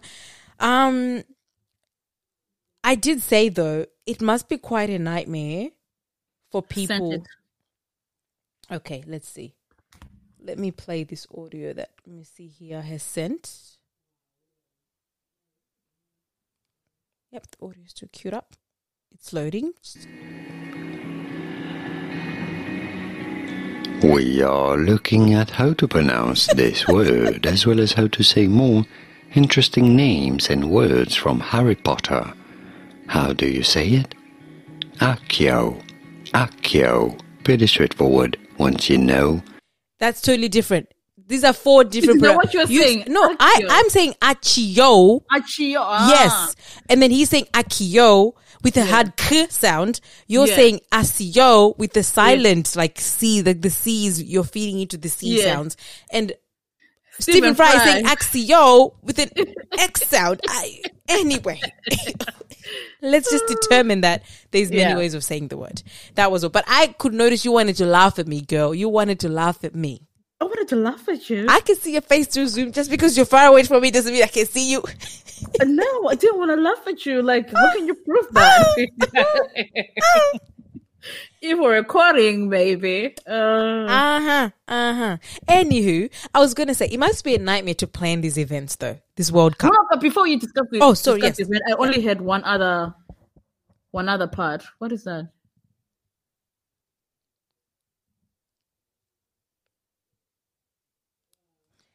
What is the one? something about my connection? What? What? What, what are you trying to say? You Hold can still hear me, right? Yep. You did not. Yeah. Okay. Anyway, I was saying, um, before we get on to uh discussing the World Cup and the Mhm. events that have happened around the World Cup before and after, um, that the fact that the Weasleys can openly argue in front of Harry and by extension Hermione as well in this case, like Mrs. Weasley versus the twins. I, it just goes to show how close um, they were to the Weasleys. Oh, Like, okay, course- okay. Of course, families argue in front of friends, other Mm, relatives. but usually they might tone it down for the tone it down. yeah. Um, it's all words through like whispers or clenched teeth. Like, don't what are you doing? Don't, don't do that kind of thing. But here they way like yelling at each other, like you know, like you're seeing your sibling uh talking to your mom or your, your or another you know older person, like you know, yelling to them, like you know, Mhm. yeah, yeah. So just yeah, the connectedness. Like I think for me, I, I keep on pointing this the way he's connecting the Weasleys because I really got to a point after reading fan fiction that I actually did not like the Weasleys. Oh, really? Yeah, Girl. like fan some fan fiction is yeah, like the Weasleys are not liked, or we, they're completely like you know. That's true. It depends what you're reading. I think generally, if you're looking at Hermione shipping, oh yeah, maybe Ginny will be given some exception. Maybe Yeah. at some point Ron might be paired up with somebody, and there won't be an issue for her and and and. For Hermione and Draco to get together, but most of the time he's either sidelined, he's totally bashed, he's just treated to be whatever, some jealous, you know, whatever, or Miss Weasley's meant to look as if you know she had this great investment in Hermione being part of the Weasley family, and Hermione feels bad. So yeah, you're, I th- I get you in terms of um. And there are some stories where the Weasleys are just, you know, after fame and after Harry's money Yeah. and stuff like that and using him. Yeah. Yeah, that's true. That's true. So for me, honestly, as I said before, when we first started th- doing this, it's just getting to know the Harry Potter world again. Again, yeah, just, yeah, you know, understanding those characters that I used to love, blah, blah, blah. yeah. Refamiliarizing yourself, which is Yeah, good, yeah, yeah. which is always appreciated. But so, can we now move on to the World Cup? Yes. or at least mentioning things around it. So yeah, another I guess good thing about it was, excuse me if you heard that. But, oh my god. Anyway, um, it must be a nightmare, like I said, to plan these events because all the logistics seem to be factoring on them obviously hiding from the Muggle world, but they also involved Muggles, which I thought was like, Yeah, yeah. I made a point about that. I'm like, make it make sense. Like, Mm. you know, they had to memory charm this man 10 times a day to keep him happy. Mm. This Muggle man who would, was, was, he was the Muggle tentman for hire or something like yeah, that. yeah, yeah, Mr. Yeah, yeah, Roberts, and yeah. So they had to memory charm him at least 10 times a day not to make him suspicious about all the strange people and things that he'd been seeing. Mm. But as you said, why is the Muggle so closely located or situated in a place where wizard a wizarding event is taking place? Literally, I was like, couldn't you have? I'm sure there are empty spaces out there that they could just charm to repel muggles to come to those places for a bit. And not don't even that, even if that was his um maybe he on the acre or ground where they were doing it. But again, I suppose it'll, it'll be it could be Either way, good Tinashika, enough or like, whatnot, but just- they could have sent him on a holiday or Mm. something. Yeah. Because these are people, even the actual stadium, I'm sure would have been charmed to look that way. As in, they would Yeah, have built it, but extend it and all of that stuff, right? But mm-hmm. like, so they didn't really need even that much space. They could have just done anyway. I just thought it was very interesting that we have muggles interacting so I don't know. You, closely. you're saying that they could have charmed any place to like the tents, make it bigger. Or not necessarily that, but more like they could have had any space they wanted and Yeah. then molded that space or charmed that space to replicate whatever they want or repel wizard muggles, sorry, or repel muggles or something rather than but then I get it because obviously JKR was seeking to find a way to bring Muggles into this world, into this particular event, so that what the events that happen at the end of the World Cup make sense. So I do get why pl- plot wise it had to happen. Ah, yes. but yes, logically, it's kind of like, ah, why are you involving Muggles? You know? Yeah, and, and also the fact is you're saying to bring uh, Muggles into it, like, because they are coexisting. Though Muggles do not know that they are coexisting Yes. with these people. That's why they have to make Portkeys look like regular old ra- rubbish so that Muggles don't pick it up because they're out in the Exactly. open. yeah. Exactly. So I suppose in a way he she didn't wanna make the world so the world so separate. Like you know, true, as you if they're living- yeah. it is to hide magic. Then you also have like the history. Although I don't know if it's it is in this uh Harry Potter universe, but I, I'm guessing it's in, more in the um, what you call it, the Beast one Mm-hmm, mm-hmm. Fantastic Beasts. about Yep. the Salem witch trials and stuff like yes, that. yes, that's so that's true. something that will reverberate throughout the uh wizarding world. That's like true. you know, That's yeah, true. why they have to remain secret. That's true. But I was gonna say, I, I just want to play a quick audio as well because I love the interaction between Ludo and Crouch, like especially when they're talking to Percy. Just Yeah. two seconds. Incredibly. Let me just. Oh, cue I up- have that. Oh my god, I have that. Oh, yeah, let me just because I just wanted to laugh about it for two seconds. Yeah. M- Mr. Crouch, said Percy breathlessly, sunk into a kind of half bow which made him look like a hunchback. Would you like a cup of tea? Oh, said Mr. Crouch, looking over at Percy in mild surprise. Yes, thank you, Weatherby. Fred and George choked into their own cups. Percy, very pink around the ears, busied himself with the kettle. Oh God! Oh God! Percy just cannot win, but because he's the way he is, obviously he deserves to be. he spent the whole holiday going on and on about crouch this, crouch that, you oh know. my God. those like bloody how- cauldrons! Oh Yeah. my! How he's so invaluable to Mr. Crouch. So Hmm. at the very least, you think Miss uh Barty Crouch Senior would know his name. That's why when the Weatherby was just yeah. The twins could not. Ooh, it's it's like perfect fodder for cannon fodder for like the the twins to like have something like that happen to. Percy, right? It's, Ah. it's but yeah, I love the first mention of the Lovegoods, first mention of unspeakables, like the idea of having unspeakables, which come to play in book five, as usual. JKR just dropping little things that if you pay attention, when they then come later, it's like oh, I've I remember that, I remember that, but it's like a little mention, and then And the um, Department of Mysteries as well. Exactly, exactly. But then I was also going to bring up the fact when we were talking, I forgot to bring this up when we were talking about hiding the event, and I think you might have mentioned it. I Hmm. can also see the frustration of wizards and having to hide, though, like where it stems from. Because part of the reason why those Death Eaters did what they did Yes, is to yeah. show that, like, we have this power, let's use it. Why are Yeah. we hiding from these people that they look down on? Which is very sad, but they essentially look down on muggles because they don't have power, but then they're also like, well, we have this power, so let's use it. So Why are we of- hiding? Yeah, Why- I can sort of see yeah. Mm. where the frustration would would stem from. But you know, I love also that wizards are very uh, extravagant. Sorry, in their in the way they have their tents and whatever. Like, what is this? But then I have to question JKR for saying. First of all, she says Uganda is in the tournament, right? She clearly distinguishes an African country, let's say. But then No, does she say Uganda? Yeah, in in, chapter African. six, yeah, she just say, and then later on she says African wizards, and I was like, but you could have not just generalized like that because you talked about Irish people, Bulgar. Like, Can I can, can I can I can I speak to that as well? please, do, please. So Harry and, and, and crew um uh walking through the camp, they've been sent to get water, right? Yes. And so he points out the people that he's seeing, as, as you said, uh, this Irish, blah blah blah. But then he just says African. Like, actually, do I do I do I quote it somewhere? It's African wizards. Yeah, he uses the word yeah, African, wizards. Then I'm like, is it the author's description for the audience for the audience to paint a picture or create a visual imagery for what the, an international wizarding gathering looks like, or is that Harry's perspective? Because I would say you can at least assume the witches that are, are American as they describe as they are described to have a spangled banner Mm-hmm, mm-hmm.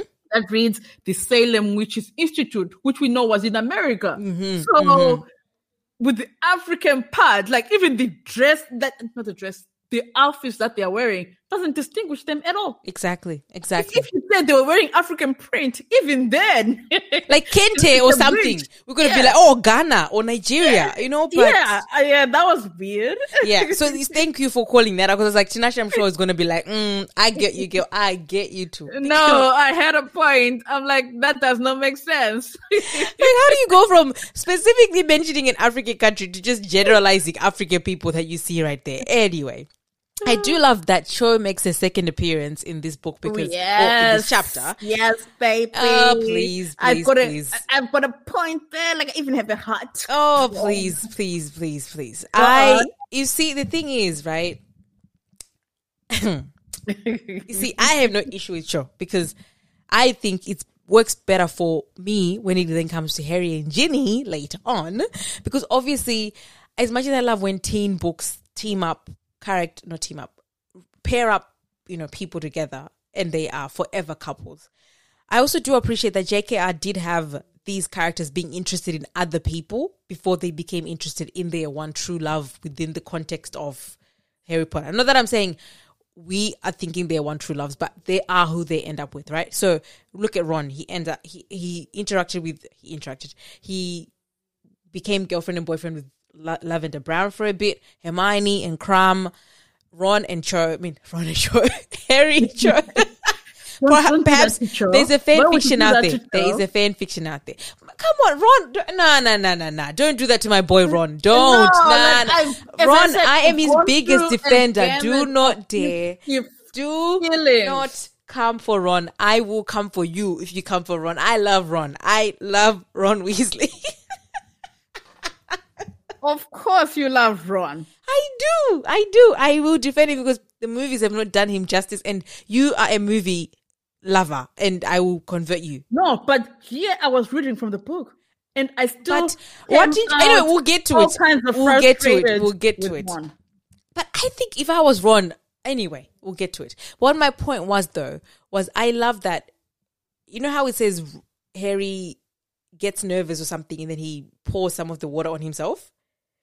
I think so. In, in that interaction when he sees Cho, Yes, yes, they yes. actually took that because obviously in the movie they didn't do much for the World Cup scenes.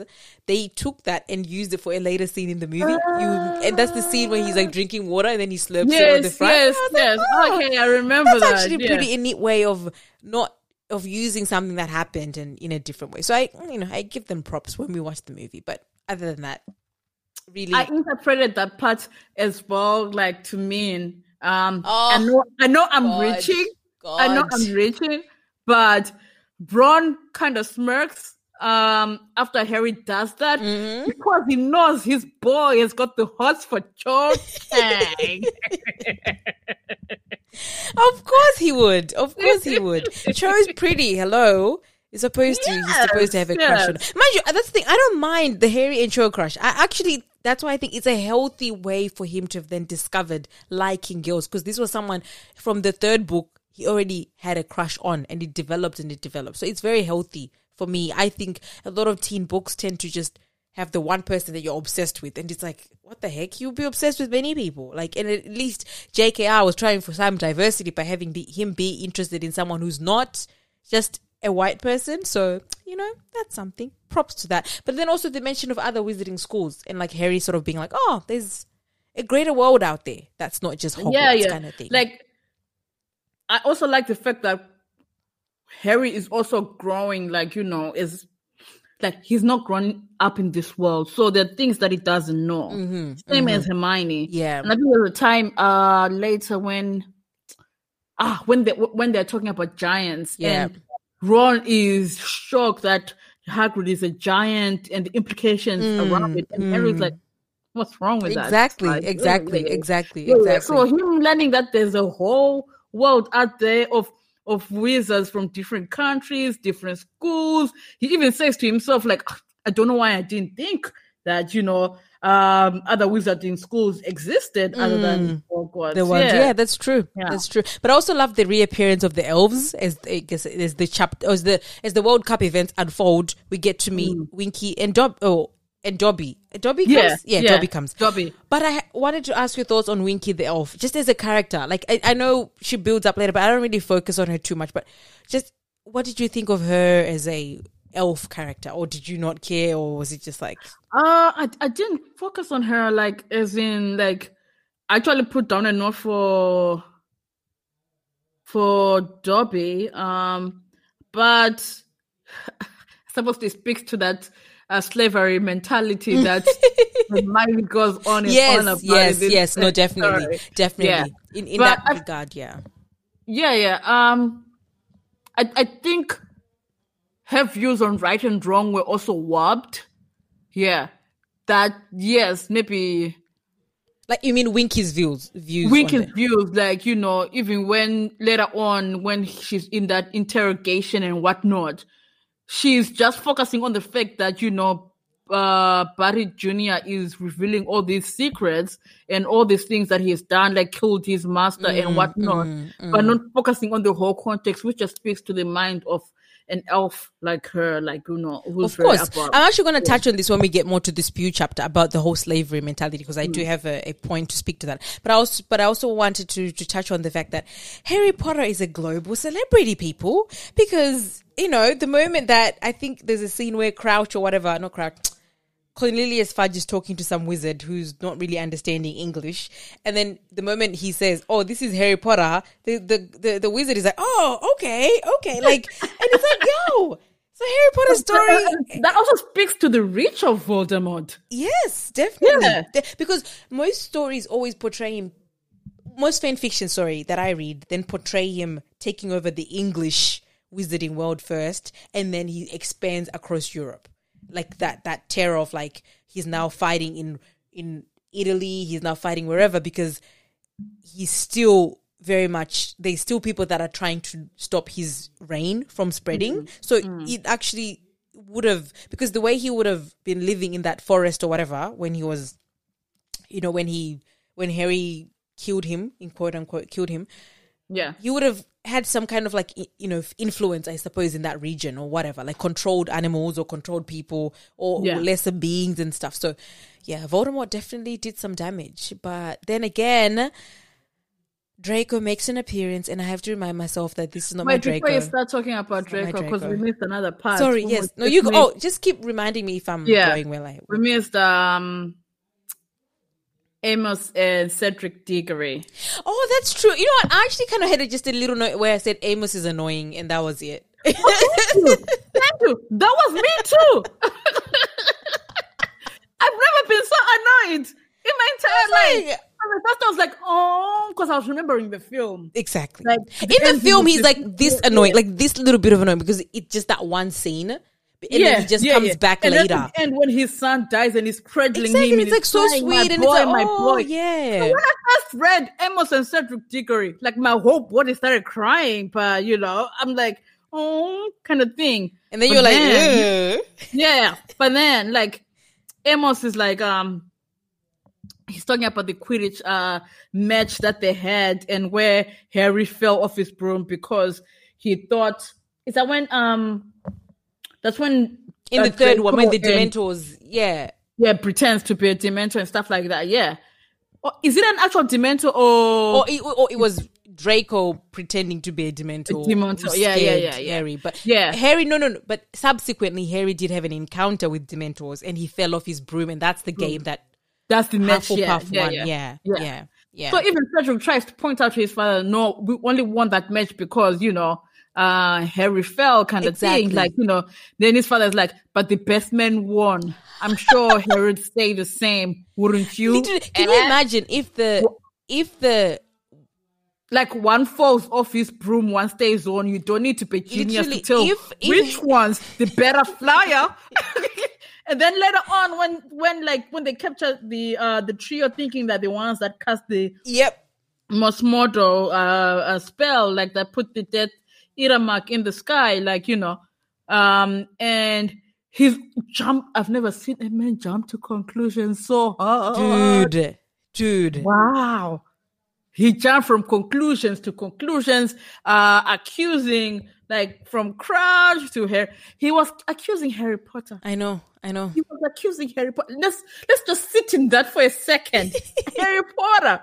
the person who literally suffered from that mark he Yes. is accusing of having caused that mark to appear. All right, all right. Maybe in fan fiction ah. we can stipulate that, but not in this canon world. but I was going to say though, no. with Cedric, I love that JKR gave him a legitimate reason for being something that when he dies, mm. you actually feel the sadness because he's just a kid who was living his life, had hopes and dreams, and entered this tournament just because he was good. Like he he knew he could do. it. He was confident enough to enter this mm, tournament. Mm. You know, even the way he interacts with Harry and his dad trying to you know put down Harry, and he's like, no, no, no, that's not right. Yeah, what, yeah, yeah, it just yeah. shows you like his character, and that is for me. Even when we talk about the film, Ka, that is why I think our paths actually is in Robert Pattinson did that role very well. And then when, when he went to do Twilight, people were like, why are you doing this role? You just did Cedric Diggory because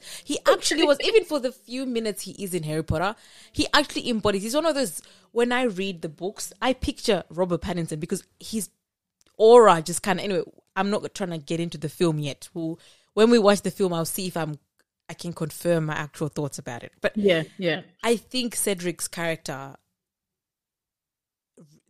the impact you you don't even then realize how much of an impact he then creates for Harry going forward because seeing Cedric's death, for example, is what leads Harry to see the thestrals later on and you know, Harry reflecting on the fact that the young die, you know, the innocent die, the innocent are taken away in this stupid war that Voldemort is just obsessed with creating, right? So definitely, you're right. Thank you for bringing up Cedric. I hadn't really put notes on him, but I'm just sort of reflecting back on when I then read the end of the book and I'm like, oh my God. Seriously, this character peppered through the book, but so impactful. Like just Yeah. one time character, but so impactful. Sort of like a Sirius in some ways, but you know, Yeah, first yeah, yeah, yeah. And the fact that he had also found love, so like Yes, exactly. and all that. Exactly. Boy was living his best life. Dude, honestly. he was just he was the seventh year prefect. Mm. Ah, God, and that's why Amos was. I can understand because I think as any parent, if you're you've got a son or a child that's doing really well, you want to be hyping I them up. he was rooting for his yeah, child. he was rooting for his child. Just happened to be against Harry Potter. being obnoxious about Exactly, it. Exactly. which is very annoying. But unless you have more points on that, I was Nah, nah, go on. I was gonna say the reason why I brought up Draco, not only just because of the whole, I people I'm sure have now established that I'm super obsessed with Draco, but only as the version that the redemptive version that people have now portrayed him to be in fan fiction, right? But I was gonna say this: picture this scenario, considering the Malfoy and Weasley hate, because we see that hate being once again brought to the forefront when they meet in the top box in the, Yeah, in yeah. the book. Yeah. What if Ginny and Draco had gotten together instead?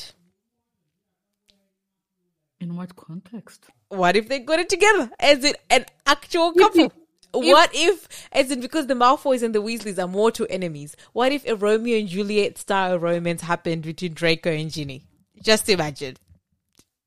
Just I imagine. see, I see where this is going. Like, somebody's gonna finish this podcast and start looking up uh, Ginny and oh, Draco. do you think I haven't already? But no, I didn't look it up. I just, I, it was honestly just a, Um, I amusing? don't know because you know what i just thought of it more as in when i think of romeo and juliet right one of the reasons why it's so whatever is because people are like oh my god these two teenagers fell in love but really their falling in love just caused a whole lot more distraction than was worth it right so i just thought to myself if the weasley's child and the malfoy child got together the way these people hate each other yo you best believe voldemort's war would have nothing on what would happen if Yeah. these two characters got together. So that's kind of that's kind of like a random pairing you picked there. I just, I just, because that's what you know, what we do on this podcast. You know, we. That's crack shipping on another level. Mm-hmm, mm-hmm. So anyway, th- that's enough of the Ginny Draco um, musings. I was gonna say though, to continue. I'm sorry. I it's because I don't talk to you for a long time, so some of this stuff has to bleed into us talking about the book. Yeah. The scene with the Veela, right when Yeah. everybody's getting turned on, all the guys. Yeah, yeah, yeah. It reminded me of this fan fiction that I read, where the author's headcanon was that it was a Dramione fan fiction, by the way. It was that the Veela effect can be minimized or prevented if the man is in love with somebody. Like if they have feelings for okay. someone else or another Yeah. woman, the Veela effect will be reduced. So in this fic, Dramione somehow the the author makes it like a not one shot, like what do you call it? Like when when couples sort of meet at one particular moment in time over like a series of years, kind of a thing. Ah, like that movie yeah. One Day, where they meet Yeah. Mm. like a particular day in the whatever. Anyway, so in this fic they meet every summer. They initially meet. Draco doesn't know she's like a Muggle born, whatever, and they like Mm. each other. But then when he finds out she's a Muggle born, obviously he turns against her and all that stuff. There's all this drama around it. But then during the holiday of the fourth year, when this World Cup happens, it pretty much happens exactly. The author doesn't change anything. It just happens exactly the same, but with the events changing such that Hermione and, and Draco are meeting outside of the context of Ron and, and Harry and all that stuff. So it's like their little secret, but they're not yet romantically linked. It's just more like a what's going on here kind of thing. Why do we keep oh, bumping into okay, each other? yeah. And then when the Veela come out in this particular scene and Draco is not distracted by them, he instead is distracted by Hermione. His mother kind of notices in this particular fic. His mother hmm. notices and then she questions him on it like, do you know that the Veela never have an effect if you have feelings for somebody? And then Draco tries to dismiss it like, oh, who cares or whatever. But clearly he's growing feelings for Hermione and he hasn't admitted them to himself. So I just sort of love that. Or fans out there just take these small threads of, you know, And that's the beauty of fan fiction, honestly. Like Yeah. you can take one moment in a book and just explode it. because in this case, and the, the beauty of the things that you come up with out of that, like exactly, wow. exactly. But yeah. also questioning you because I, I know you haven't been going a lot. Somehow I'm I'm the one talking. Please stop me. You can talk. You can talk. No, no, continue. Victor Krum is described as thin, but his movie casting is definitely not. Is it described as? He's described as thin.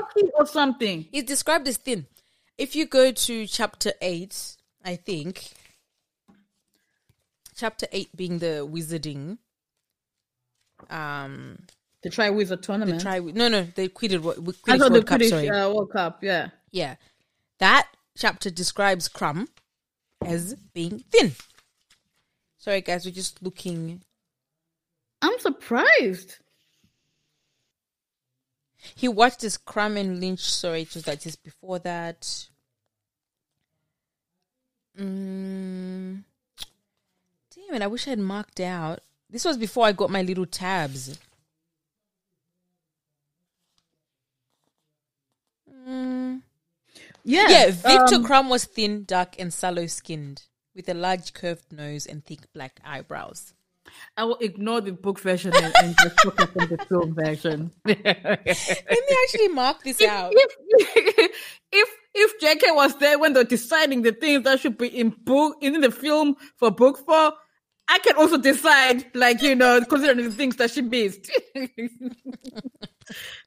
But anyway, go film on for a version of Krum is my Krum. Yes. that's true. That's true. Anyway, Yeah. what what else do you have? Um. So Fudge is unintentionally and hi- hilariously messy. Um, when he's introducing the Minister of Bulgaria to the Malfoys, then Fudge is like, "And let's see who else you know, Arthur Weasley at this. who and let's see who else you know, Arthur Weasley, I dare say." And the next line goes, "It was a tense moment. The hmm. way Stephen Fry reads it, I had to pause and I laughed. Like you know, it was so hilarious. Cause then Harry, cause Harry was remembering last time he saw Arthur and Lucius together." And this was in the bookshop in book two. Exactly. Uh, when they were, went all like WWE SmackDown versus Mm-hmm. Raw on each other. And you see, this is why I said, imagine if Ginny and Draco dated after such an interaction. Yo, that's the for me. That's a recipe You know for what? a beautiful Just for that reason, I might actually look up a story like Literally, that. Yeah, because yeah. I think if someone was to have really good writing skills and Yes. take that tension, they can run with it and make it. You can even fall in love with the idea of those two, even if I don't have any interest in Draco and Ginny being together. But I see it more from that perspective of the hate between the families.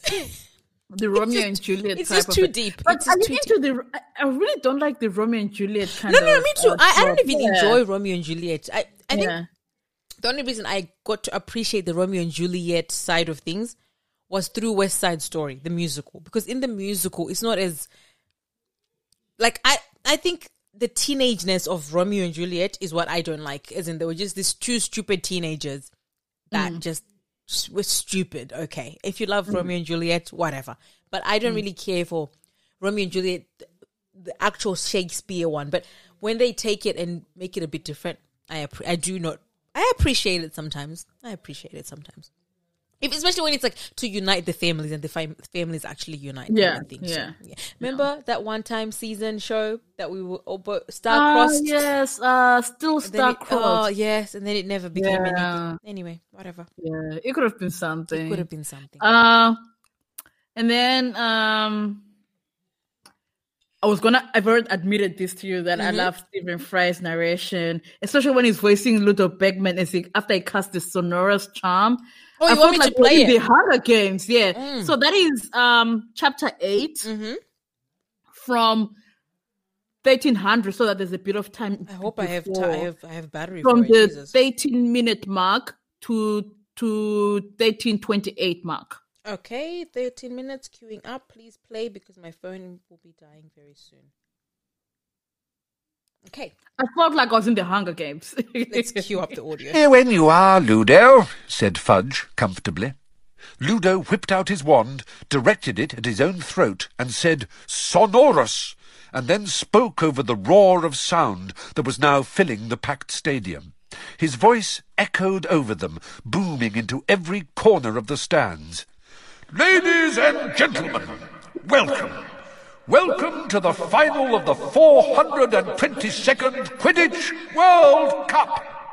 The spectators it, yeah. screamed. I felt like it was they were introducing the quarter quo or Definitely, something. definitely. You're right. You're right. Caesar, Caesar, whatever. What's his name? What's the? this is a flickerman. Mm-hmm, Yeah. Anyway, you keep going. Yeah, So I I just need to do that. something in the background whilst you're saying your points. Just to say, I'll mute myself for a second whilst you're talking. Oh, okay. Um, and then when you were talking about the Veela, um, I forgot to mention that I've also read fanfic, um, uh, with this with that kind of premise. Um, and I think I just might break my rule after reading the fourth book. No, but it have to be after we finish. Uh, It'll confuse me. But there's this um, what is it called? My Veela, my Veela mate, and it's slash. it's dreary. Um. Of course, it is. Yes. Thank you. uh, and then what else? Um. I found it interesting that the Death Eaters kind of waited after the game to do their business. Like, I suppose maybe they they wanted their families to not be there, so maybe they might have sent their families. But you know what? I think it was more for So- the effect as well. Like Yeah. for everybody to see it, to send a message. Oh, that too. Because if they, everyone was focused on the game, Mm, because the intention, intention, yes, to cause fear among um uh wizards and uh, wizards and who don't follow Voldemort, but their ultimate aim is their hatred also against Muggle borns and uh Muggles. Yeah, Pretty yeah. much, pretty much. Because I was gonna say, it's interesting that the movies, even though I know we're not supposed to be talking about the movie yet, but it's interesting that the movie never quite captured, or the movies, I should say, because this is a Mm. overall thing. It's not just Goblet of Fire, but the movies never quite captured the hate the Death Eaters or these pure blood purists have for Muggles and Muggle borns because. It just shows how sick, like the scene that is described in the book, is shows how sick the Death Eaters are. Like literally, Yeah.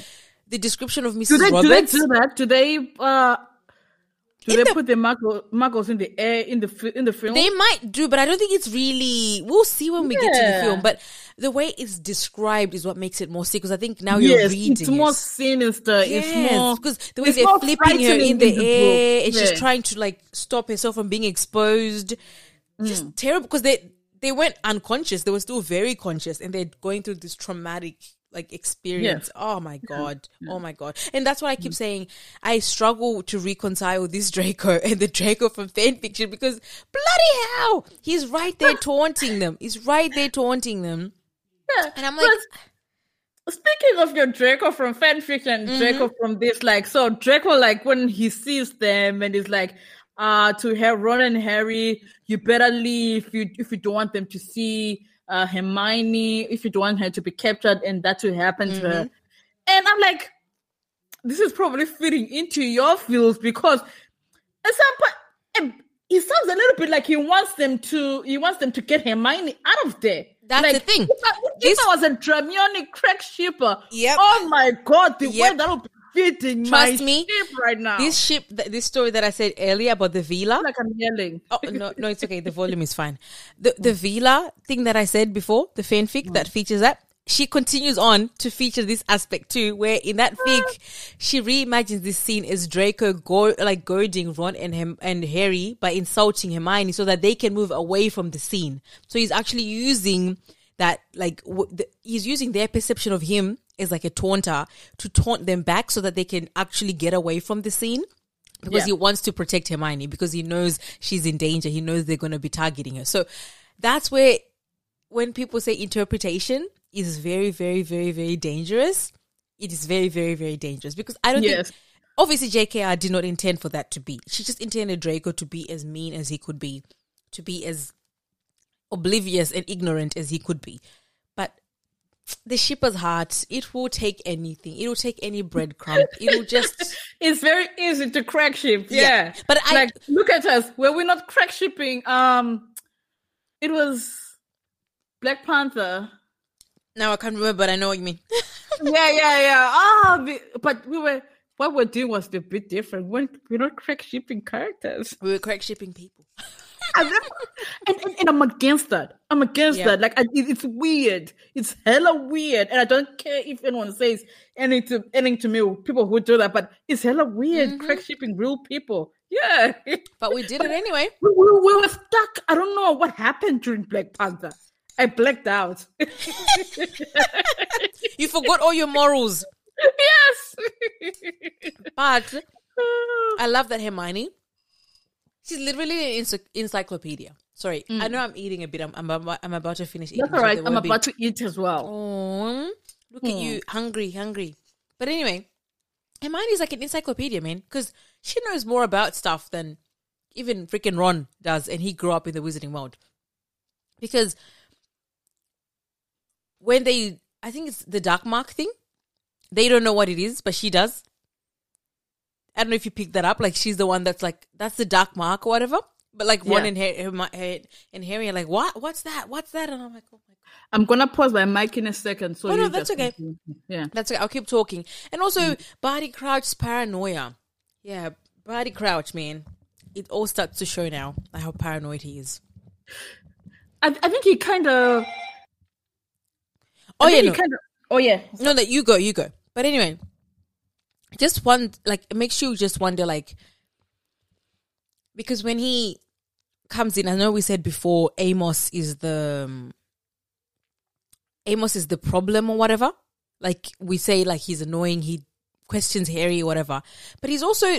But he also doesn't believe Harry initially. Like he thinks they were part of the problem, and then it's like, why are you so against 13 year olds? Seriously, mate. And then that for me spiraled the questions of like, what's going on in the Because to be honest with you, Barty's story was the one that I least remembered how it Yeah, all unfolded. So it was kind of nice to sort of have that little bit of like a question mark, like, why are you the way you are? Why are you the way you are? And then, But we like- also kind of learn why he's the way he is. Like he doesn't care if it's a child. Yes. If it's his one child who's at fault, That's like you know, That's true. He's all about the law. Yes. Yeah. Like yeah. what what Sirius says later, the measure of a man. I think he says something about the measure of a man. Ah, like yes, yeah, yeah, you know that, how you know what a man is. Yeah, blah blah blah. blah. So anyway, and then Rita Skeeter makes her infamous appearance in this book, Rita. I've got words about Rita. Ah. Just a little bit. and it's perfect that she makes her appearance through an article because that's what she's known for: sensational articles and all of that stuff. But I think to just sort of actually you you go on about Rita and then we can go on about I guess I was going to touch on peppering the roots of Ron's jealousy a little bit. They start showing a little bit here, but I want you to go on about Rita first. So, Uh, let me actually find because I don't think I say too much about her, like how you did with um, what was his name? with Cedric. Yeah. I do say a little bit about her. So I'm actually typing into my notes to see where I've mentioned Rita. Oh, my phone actually died. God. Sorry, listeners. Today's in- episode is very interesting. it's very disjointed. We are learning. Um so where do I start mentioning Rita?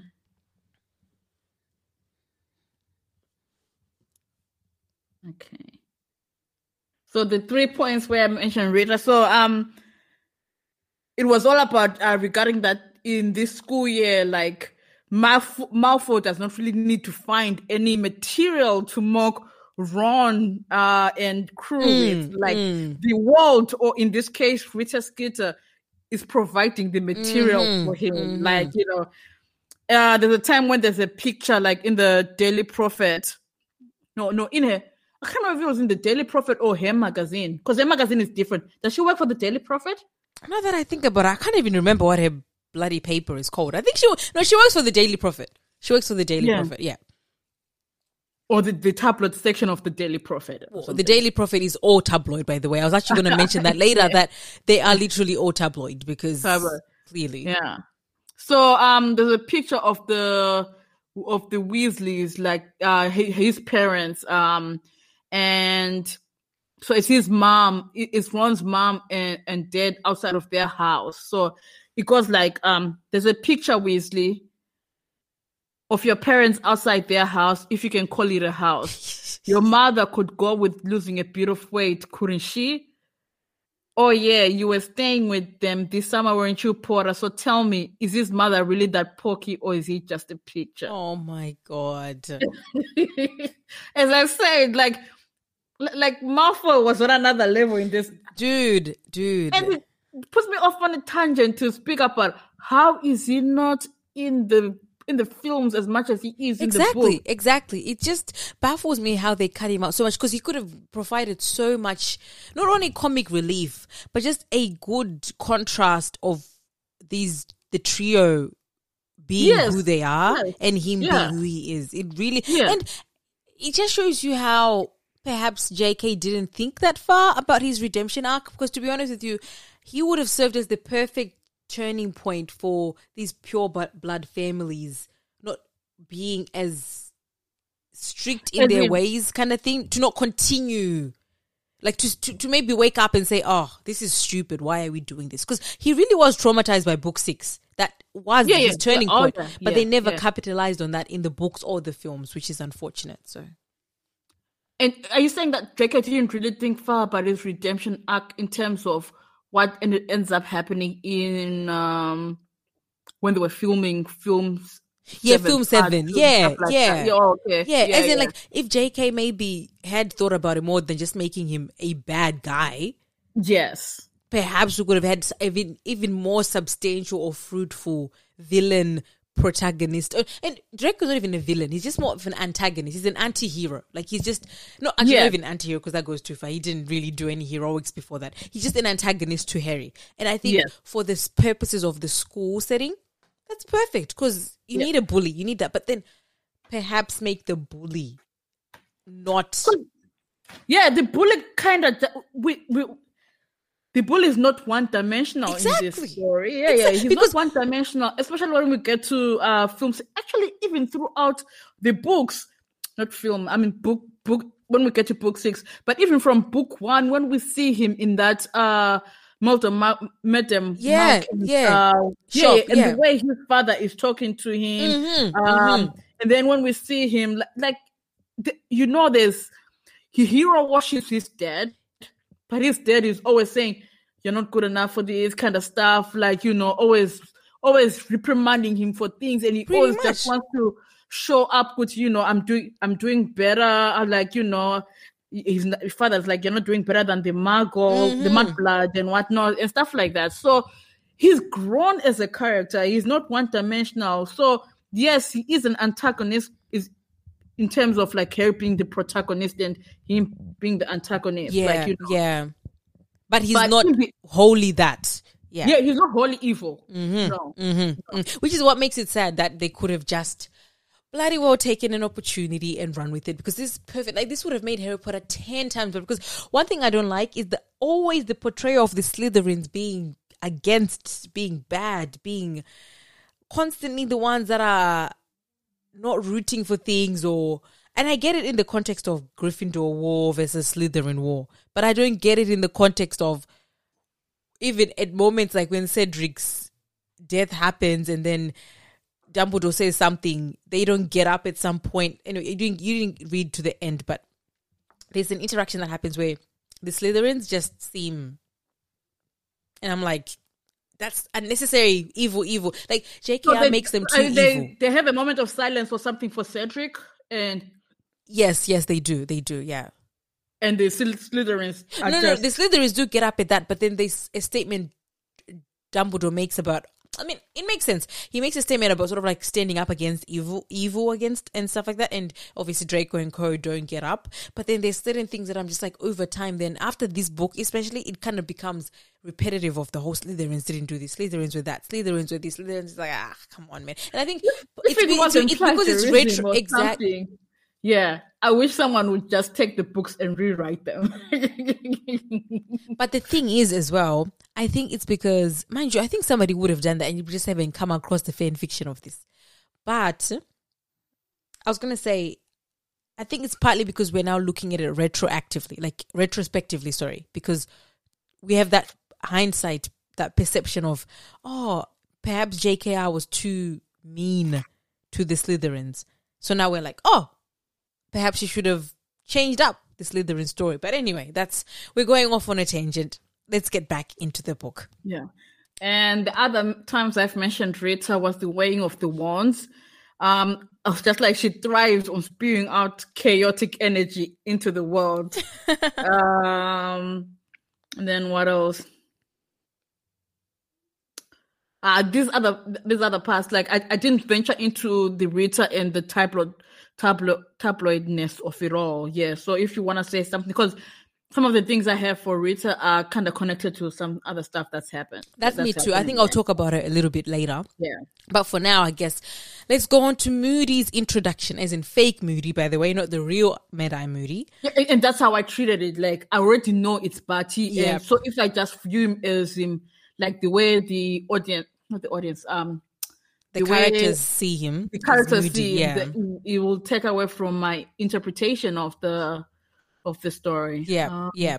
But I I love that it the movie because the movie introduction I'm talking about is not when he walks into the school. It's when Arthur gets the um, the news that Moody's house has been broken into, and Ah, they keep calling yeah. him, "Oh, he's crazy." You know, Mara. You know how he is, and then obviously it all clicks at the end. Why the heck Moody looked crazy or was fighting against broomsticks and all that stuff. So it's it's That's, pretty. what, that's what I was saying to you. The plan was genius. Like That is true, but they thought about they, they, A whole year, They a thought whole about every possibility. Like Hey, hey, that's a lot of planning. Like they would have had a corkboard of like this, and then this happens, and then that happens, and plan B, plan A, plan D. Anyway, but then I also thought to you, we have an introduction to another method of communication, which is the um, what's the fire thing called when they talk through the fire? Floo, the Floo network. Yes, Floo network.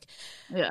But it's interesting that you can actually do things through the fire because it says that Amos is Molly feeds Amos a piece of toast or something. Yeah, I, I forgot about that. I, I didn't know Okay. they could do that.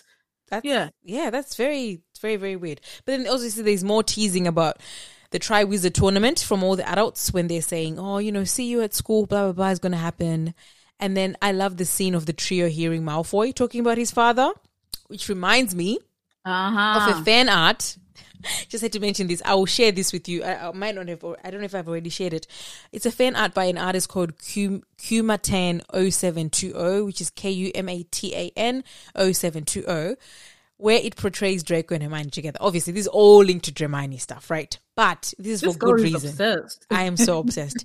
anyway, in this particular fan art, there's this preschool age Scorpius. So Scorpius in this story is portrayed to be Hermione and Draco's son, where they go. Um, he- Scorpius and Albus Potter have a bit of an altercation. So essentially, they go on a field trip, a field trip or something, and then or he, they're actually a preschool. I'll show you the, the the artwork is so cute. Like literally, it's like the cutest little thing. And then in this particular interaction, Scorpius is happy that he's got a snack from his mom. He's like, "Oh my god, I got nuffles or whatever, whatever snack today." Hmm. and then hmm. Albus Potter eats it before Scorpius gets to eat his own food. And you know how Draco's nature is very possessive. So obviously Scorpius is very possessive about his things. So then he's sad and all this stuff. And then Hermione and Draco come to pick him up. And then he tells him about what happens. And do you know what he said? He's hmm. like, "My father's going to hear about this." And I was just like, Draco. And I was like, of course, of course, it makes sense. It makes sense. It makes sense. He's Draco's son, and even in the artwork, I will send it to you. Even in the artwork, Hermione, it, Draco's like, "Don't you dare laugh at me or whatever," because like, send it to me. That's hilarious. and that, that that artwork is so. I highly recommend this. This author, she's had a series going, like a running series, where she even features sometimes Harry and Draco having to be forced to come together for dinners because of his Ginny and Harry are friends.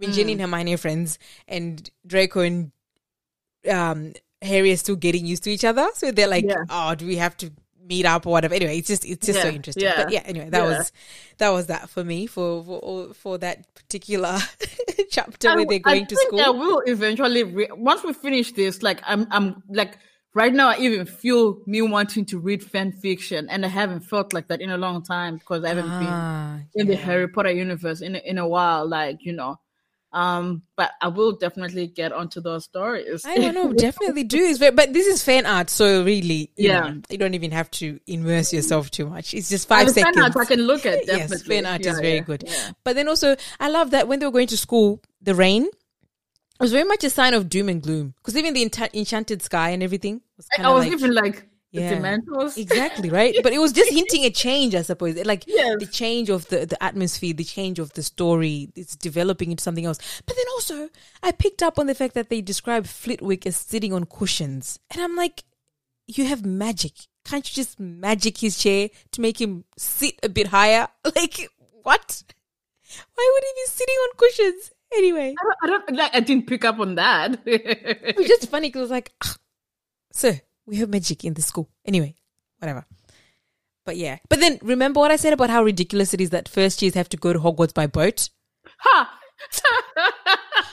it finally happened. I was like, seriously, look at these poor first years falling into the river, being rained on. I'm like they actually fell into the lake. Literally. Oh my Ah. god. Oh my god. Oh my god. But then Dumbledore's humor when he's reading out the list, like the list of banned objects or something. Yeah, I don't know if you picked up on that because he sort of chuckles or like pauses to just like just laugh at how ridiculous. Oh, does he? yes, it's described. It's like he pauses. If you, I just, I will find it very quickly. Yeah, chapter yeah. twelve. Um, so chapter twelve says that. Da, da, da, da, da. I wish I had stopped it when the actual um in the audiobook, but I don't have the the cue for the audio, so it will take a long time. Um, let's see. Where's the feast? Where's the feast? Oh, so Mr. Filch, the caretaker, has asked me to tell you that the list of objects forbidden inside the castle has this year been extended to include screaming yo-yo, screaming yo-yos, fanged frisbees, and ever-bashing boomerangs. The full list comprises some 437 items, I believe, and can be viewed 437. Damn.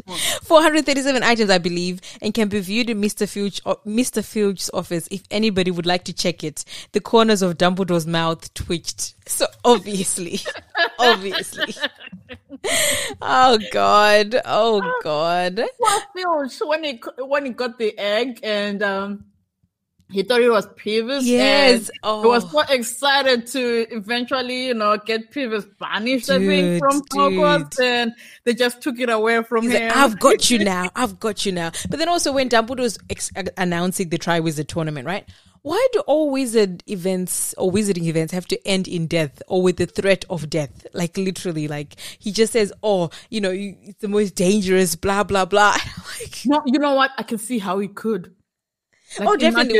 The dragons and what I could see how it could, like you know, uh, end in possible death. Like you know, Yeah. that's why it had to be stopped. They said for fifty years, was it? Yes, they did. They did. Yeah. Oh, but then I quickly had a question as well.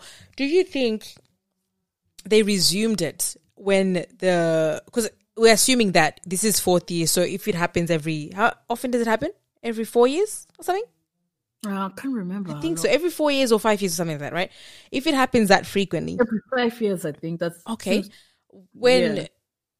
um when the Wizarding War happens and then you know peace comes Mm. back, do you think they continued it in like Albus Potter and James Potter like They might have. Like it's one of those um tournaments that bring together different schools, Mm, like uh, and they're all about unity, uniting uh like wizards and stuff like that. But I wonder if Harry would have been like to his kids, "Don't you dare enter that tournament." I know I did, but you're not allowed to. for me my highlight was with the dragon, honestly. That was when I was when I was listening Read- to that. yes, that's yeah, true. That was that was amazing. That's true. Because we kinda does he get a clue about summoning the broom? Yeah, yeah, he does get clues like and whatnot, but that's even if he gets the idea from someone else and whatnot, if he's even if he's helped through that, the effort is actually his. Yes, Like that's that's, his skill. That's That is true. skill right That's there. true. Yeah. Yeah. So, so I'm just looking for actually how often the Triwizard. Um, uh, speaking like when you talk about the my father this, my father that, I did actually make a point to say like when they're on the ark was trained and Draco Draco is going on about my father this, my father's that, like you know. Then um they go into the um into the trios compa- compartment and he just won't let Ron be, especially like the way he. th- This year was about Ron. He was really into Ron this year, like the uh, like The obsession. Yeah, yeah, yeah. The other last year it was um Hermione. this year he's just into mocking and bullying Ron. Literally. So he won't let let Ron let Ron be the, from the World Cup tickets, his dress robes, um, dangling the big secret and making fun of his father and brother. Excuse me. And um, and I actually made a point to say, and by your standards, considering like that Ron's um, Draco's behavior throughout this year and Ron's response to it, by your standards and criteria, I'm, I'm surprised you don't ship them. I betcha there's people that ship Draco and Ron. I betcha. but no. but I don't. I don't, obviously. Obviously I don't. I'm not a crack I'm not a slash shipper you, no, anyway. love whoever you love, but ew, no, like no. But you're saying by my standards, as if my standards are low or something. They're very high. Okay. very, I see what you're trying to do there. As if I have lower standards. I have lower whatever. Girl, don't do that to me. Don't do that to me. I'll get you. I'll get you you. were looking for something. were you looking for something? Looking for something what? I thought you were flicking through pages. Oh no no no! I wasn't. I wasn't. I was actually looking to say um the next chapter, chapter thirteen, features one of Ron's, if not the best line that Ron ever utters out of his mouth. Can I have a look at your? Uranus? Ah! Wait, say again. Did you say it? Can I have a look at Uranus? Yes. I cackled. Because I was gonna say, how did the editors come and let these jokes be in a children's book? literally, because let me just go. Let me just literally. This is not a joke, okay? So it is you. I'm Um, surprised, I'm surprised you didn't um you didn't uh bookmark it on I- the audible version. that is true. I wish I had. Damn it! But anyway, at this stage, I think I was still just reading the the actual hard copy, and then I went to the to the audiobook how later. far with the hard copy did you get into before you Oh, I was doing it both. I was interchanging. So you see these Ah, notes. okay. By this time, I was reading, and then sometimes I was just the ones that are more bookmarked with the notes or whatever are me Hmm. when I was audiobooking because then I would come back and be like, just do that. But then these are actual when I was reading the book. So it was okay. interchangeable. It was interchangeable. But anyway, it says, "Oh, Professor, look," said Lavender Brown. "I think I've got an uh, unsus- unsus- unaspected planet. I don't." I don't know if that was a typo or what. Anyway, ooh, which one's that, Professor? And then Professor Trelawney said, "It is Uranus, my dear." and then the next line is, "Can I have a look at Uranus too, Laven- Lavender?" said Ron. That's why I'm telling you, I went through a love and hate relationship with Ron this year. And then it says, most unfortunately, Professor Trelawney heard him, and it was this, perhaps, which made her give them some so much homework at the end of the class. And it just shows you, J.K. intended for that to be a, you know, subliminal line of he said something wrong because he did. But I love it. I love it. I love it. I love it. Yes, Oh my god. Oh my god. The Oh. best. Yeah, and then the I was also pointing out like uh fact that it's Harry's second time watching um the sorting uh the sorting other Yes. than his own sorting. Yes. Because second year the flying car mishap. And then last year the Dementor was on the Hogwarts train Yep. that made him faint, and then he was taken to the hospital wing, Wing upon a before- I actually yep. forgot that he was taken to the Exactly. hospital Me wing, too. yeah. Me too. I thought, yeah. I thought, did he not t- turn up in Remus Lupin's office or was that another time? Perhaps it's the movies. I don't know. But And then, whilst we're still at the feast, um, Alastor Moody walks in, aka uh, Barty Crouch. Mm-hmm. Um, so the description of him, like, I was like, wow, JK. Like, she so really went in, didn't she? Yeah. So this is how it's described. Um, Hermione gasped. The lightning had thrown the man's face into sharp relief, and it was a face unlike any Harry had ever seen. It looked as though it had been carved out of weathered wood by someone who had only the vaguest idea of what human faces were supposed to look like, and was none too skilled with a chisel. Every inch of his skin seemed to be scarred with scarred. The mouth looked like a diagonal gash, and I actually had to sit there. So vertical, horizontal. I'm like, wow. And his nose was missing, but it was the man's eyes that made him more fright- frightening. And JK was like, this is not enough. No, I need to show that this man is a war vet, a better one war vet. I'm gonna add a lip to this poor creature as well. like, ee. Like wow. He's an, a walking advertisement or a limping advertisement of, you know, it's tell me you're a hardened, better one soldier without saying anything. Yes. Literally, literally, literally. Like as much as fake Moody is problematic, he is still quite a badass. You know, he's still just awesome because for him at some point. Yes. "Oh, he's a bad guy. dude, the fact him." that he turns freaking Malfoy into a ferret yes, Classic. That was the next point. Yes. and then constant vigilance, constant vigilance. and it also feeds into that the fact Moody is um only drinks because he's so paranoid about getting poisoned. He only drinks from his flask, so that worked well into everything he was doing. Literally. but But yeah. hear "Qam, nom, nom, nom," that's me Oh no, that's all good. That's all good. but then like, I was Um, also so- and then uh, picking up on the fact that you said he turned Mo- Moody into a ferret. I do wonder if he was genuinely displeased with Malfoy wanting to sneakily hex or curse Harry when his back was turned instead of facing his opponent head on, and also kind of probably it also fits into like the wizards, the that you know lied about how like you know Vold- Voldemort controlling them and that were not dedicated enough to go to Azkaban for for him and stuff like that.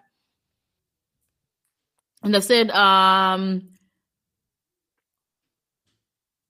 it, it- but I also do wonder if it was just to perpetuate that Moody would have reacted in the same way as well. Because we don't Moody again until the next book, right? Yes. yes, yes, in the fifth Like, book, in, yeah, like yeah. fully meet him. Yeah, Like yeah, until the next yeah. book. The So real we don't know Moody, what yeah. His character is like. Yeah yeah, what yeah. his personality is like. Yeah. Um, and the fact that that Dumbledore had to speak to him about not using transfiguration or magic to punish punish students. That's the thing, isn't it? I thought it was meta thing as well. but I thought it was Mark, Mark McGonagall because in the movie it's McGonagall. But anyway, no, McGonagall says to to to um to. Oh, you mean in the movie? Yes, in the says that, movie, but in the yeah. book, McGonagall says that Professor Dumbledore spoke to you about not you using magic to punish the students. Like, like wow, like if how, how was that even a conversation? Mr. Moody, Mr. Moody, Mr. Moody. But then I also thought it was very twisted that Moody, who is technically Barty Crouch, yes. who technically tortured Neville's parents using the Cruciatus curse, No, no, shows what- Neville Nah. the Cruciatus curse.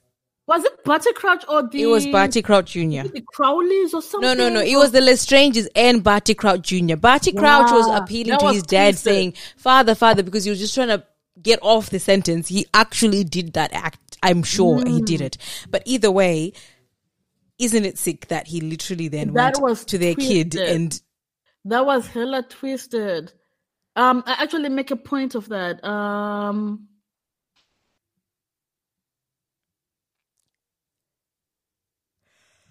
yeah, the, the fact that he chose Neville to answer the question. Mm. Yeah, yeah. But then also, I was going to say, I love how JK portrays like unforgivables as like taking away from your soul. Like, Yeah. as that- that's why wizards really don't even end up doing them because it's something that you need to have so much negative energy behind. Whereas, like, all the other spells draw from something good, I think, or not something that is hateful and whatever. So, I think the unfor- unforgivables end up turning because I remember this was explored by another fanfic that I wrote where Draco was portrayed to have been doing a lot of like killing of like wizards on behalf of Voldemort, and Hermione was like surprised as to how it would not have tormented his soul because it's not meant to. You're not meant to kill that many times because that's why Yeah. Voldemort becomes what he is. Because when you kill so much, it just takes away from you, kind of thing. It takes away from your soul. So I just- your yeah, I thought that was very sweet. But then also, I love how Harry and Ron's way to get through divination is to just make it up, make up the homework, make up whatever. They know their teacher. They know their teacher. Teacher loves teacher loves Disaster and death and- gloom and gloom and death. Yes. But then also, Uh. how did Dumbledore allow the kids to be cursed? Actually, like, yes, we want to Yes, demonstrate, Yes. but Yes. Like, Really? did you not know? Actually, I feel like there should be should have been some machine in his office going off haywire when the uh, unforgivable Yes. curses were being used. Yep. That's why you're like Dumbledore. mm. Uh, you see, Dumbledore. I do genuinely believe that he did not know that was Barty Crouch. I don't know that that I can. That's why he says there's a yeah. point where he says, "Well, when I saw him taking you away from me, when we Yeah. Hmm, get to the part, the Veritaserum chapter, when he's like, when he took you away from me, that's when I knew it wasn't him because if it had been Mad-Eye, he would have never moved you away Done from that. me, kind Yeah, of thing. So yeah. that makes sense. But then also, me take a pause so that I can eat my food. oh, sorry, sorry, cold. yeah, that's not keep. T- I thought you were gonna keep eating and talking. I don't care. There's no. Nah, like I don't know how to. Okay, let me move. Well, that that's up to you, but I think it's it's fine for me. I don't think the noise would be any different. Trust me, I've been on pods where people are eating in the background. It's fine. It's not that bad. Anyway, but I was gonna say, um, it. But then obviously it shows Harry's strength when they're doing the curses, and then he's able to throw off certain curses, like the Imperius. He's able to not. What, you what know, was get that control- though? Is he is that all Harry or is that the No, I think that's all Harry. I think because I feel Harry. sometimes we forget that Harry, even if Voldemort gave him this extra bit of like strength or, sup- or not strength, extra bit of specialness because he was he cursed him and Harry survived. I still think Harry, in his own right as a wizard, is quite powerful. Which is why he's able to get through. Because you see, unlike most protagonists, which end up being Mary Sue's, by Mary Sue's being characters who just end up getting everything and they get it right, I think Harry has a good balance of having been someone who, because he survived certain challenges, that's mm. what makes him what he is. So Yes. the fact that he survived Voldemort's thing as a kid, we can negate that. He was a kid. He didn't obviously have the magic that saved him. But living with the Dursleys gave him this resistance, right? This Yeah, ability, strength this of mind, yes. Exactly. He he made he made it made him resilient and, and the strength of mind, like what you said. So I like that J.K. touches on him throwing off the Imperius curse, so that when it comes to the graveyard scene when he meets Voldemort, when he throws it off, it's not like, oh, he just survived because he can. It's like, no, he has the willpower. He has the strength of mind to be able to resist that. But then Moody lets it slip a little bit when he's like, they will have trouble with you giving it away that clearly there's some plan that's going to be happening where Harry's going to have to face. with you, like, they will have what- trouble with you, hinting at the fact that when Anna Voldemort meet up with Harry at the end, they're Yeah. to have trouble controlling him. So it's like Moody was Ah. relishing in like Harry being a challenge because that's how deranged Moody was anyway. Yes. But then Snape threatens to poison the kids. Like, oh. like this guy. This is why, as much as we love Alan Rickman, man, Snape was just. Snape is bad. Like so. he literally threatens to poison like, freaking like- Neville. like, if even I can't remember if it's Harry or Ron or who, or whoever says. So this is after Neville melting another cauldron. Like you know, each each year, like they should just have cauldrons dedicated to Neville. Literally. like, just the Neville. and Seamus as well. And Seamus as well. Does Seamus? No, but as in Seamus always blows up everything, so they're in the same category. Yeah, but uh, one of them says Professor. Sn- I don't think they say it. Maybe it's just like oh the overarching, um, like the third person point of view or Harry's point of view. Like Professor Snape, who seemed to have attained new levels of vindictiveness over the summer. like like he he cultivated it. Like you know, he was like, yes, like last year I did not bring it the way I know I can bring it. This year is my year. I'm gonna be so mean, man. And what he says to Hermione as well, like after when Harry and, and Draco are fighting and then they start hexing each other and and Draco's hex hits Hermione. hmm Oh my Yeah, god. And, and uh, Snape is like, a tip get elo- elongated, and Snape is like, I don't see any difference. I'm like, damn, dude, that's a student. Li- du- literally this guy guy he's just like- ah he's exhausting he's exhausting because it's like you have to like you have to remove yourself Why do we love him again? Ah, because of alan rickman man. Alan rickman was just the best. Alan rickman was the best. Alan rickman was the best. But i was gonna say i love the competitiveness of the schools kind of showing when they're setting up to for the other schools for Durmstrang and Beauxbatons to arrive. And then the teachers are telling the kids to be like on their best behavior. So it's kind of like the teachers have a rivalry already going on with other magical schools. And they're like, you better not embarrass us, you little nasties. they know they're students. like, seriously. like, wait, does doesn't McGonagall look at Fred and George? I, I think so. I think so. And she's like, don't you dare. Don't you dare. But then Hermione, if you picked it up, she kind of hmm. starts getting a bit jealous. No, oh, not jealous intent. Like, I don't think it's jealous like that, but kind of like feeling some type of way when Ron is like describing other girls or whatever. And she's kind of like dismissing him for his statements. Like, but particularly, she, she she is not impressed with the Veelas. She's not impressed not. with Fleur Delacour at all. she's just like, what? Why are you guys taking on with these floor people, these Veela people, these girls? Who cares? Who cares? You know, I just, I love it. I love it. But then also, the Goblet of Fire is kind of not remarkable. I don't know if you noticed that when JK describes it, it kind of just seems like a tumbler that has jewels around it, as in compared to what it looks like in the movie. ah, okay, yeah, yeah, yeah, yeah. I don't know. I just thought that Sorry, was like a distinction. I was about to say you're saying that the Goblet of Fire story is not remarkable. I'm like, oh, what? Oh no, no, sorry. The actual no, Goblet the, of the Fire. trophy. Sorry, Yeah, sorry. The trophy. I love the trophy. I can't remember how it's described in the book, but I love the trophy in the um, in and the, the film, movies, yeah. yeah. I don't know. I don't mean the f- trophy. I mean the actual goblet of fire, the actual cup which they put their names in. Because uh, those are two different things. Oh, there's yeah, the cup, yeah, and then there's mm. the goblet itself. So that's mm, what Mm, I'm talking about. It was a mm. bit, yeah. But then also, how binding is this magical contract? Do you die if you don't participate? Because Harry could have not participated, but the way No, they said it's a not the thing, binding magical contract is like you will die. It's a binding. So you will die. Mm-hmm. Oh God! You see, why does everything have to lead to death? Like seriously, It's like archaic medieval fight to that's the death. true. kind I suppose it makes sense Yeah. because it was made in seven hundred years ago, whatever they say it was. It was invented this magical activity. But then Hufflepuff, oh, Poor Hufflepuff. It can never win. Just when they think they're gonna have their champion in Cedric, And it's always Harry who Harry has to come and do the thunder. I can't understand again that again. This year they hate Harry. Oh God! Oh my God! Oh my because Harry has taken the shine away from Literally. like ah. It's just the worst. Harry wins. And and their their, their champion comes back dead. Just imagine next year.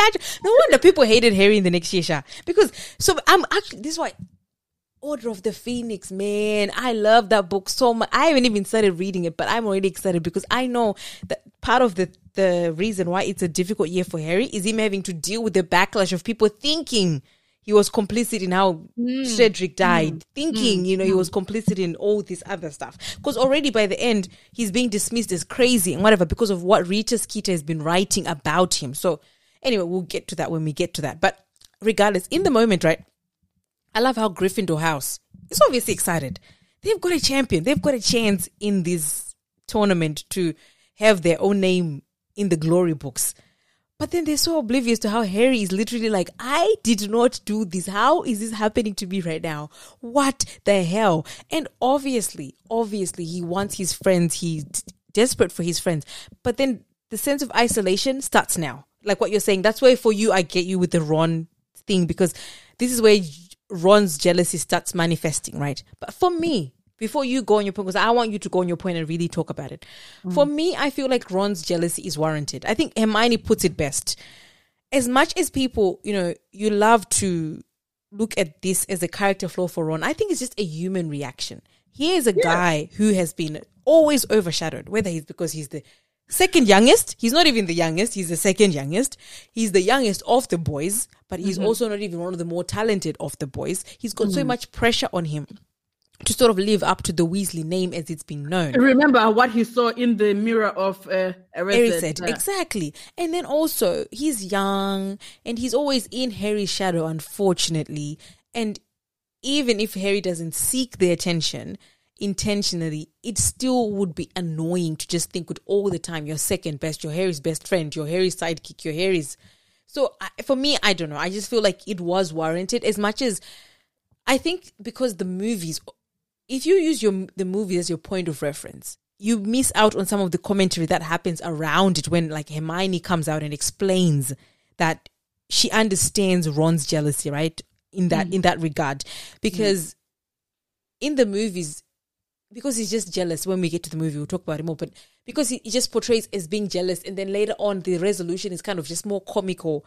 There isn't enough commentary around it for people to then maybe Yeah. have understood why it really bothered. Because even the way he reacts, he starts laughing. He's like, "Oh, okay, here we go again. You're once again, you know, the star." Blah blah blah. you- you always are. and every- Exactly. So yeah. anyway, you can comment, and then I'll have I have a question for you, but I want you to first say your comments about Ron, and then Okay. So I start off like, um, I feel like we skipped a part though. oh, sorry, no, you go back to the pa- oh. Goblet of fire. Oh, sorry. How would you miss the goblet of fire? But I thought that was more relevant for the movie. oh yeah, you're right. In You- a way. right. No, no, leave it for the movie. Okay, It's okay. not funny in the movie. Yes. Okay. So Harry is leaving. Um, he's just left the the chamber where they were discussing with the champions and whatnot. Like, you know, everyone is looking at him like, you know, did you put your name in the goblet of fire? Fleur Delacour. Oh, they're saying this little boy is in there. and Harry's like, "Excuse me." Even in his distress, he's like, "I'm not a little boy." yeah. So there are all these accusations. No one seems to believe him.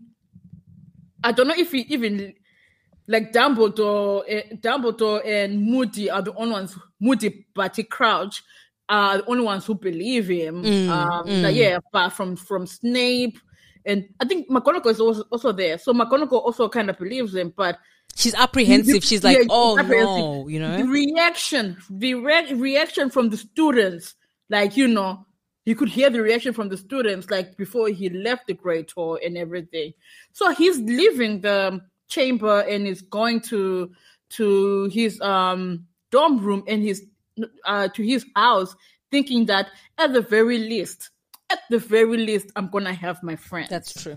Yeah. That's true. That's true. Yeah.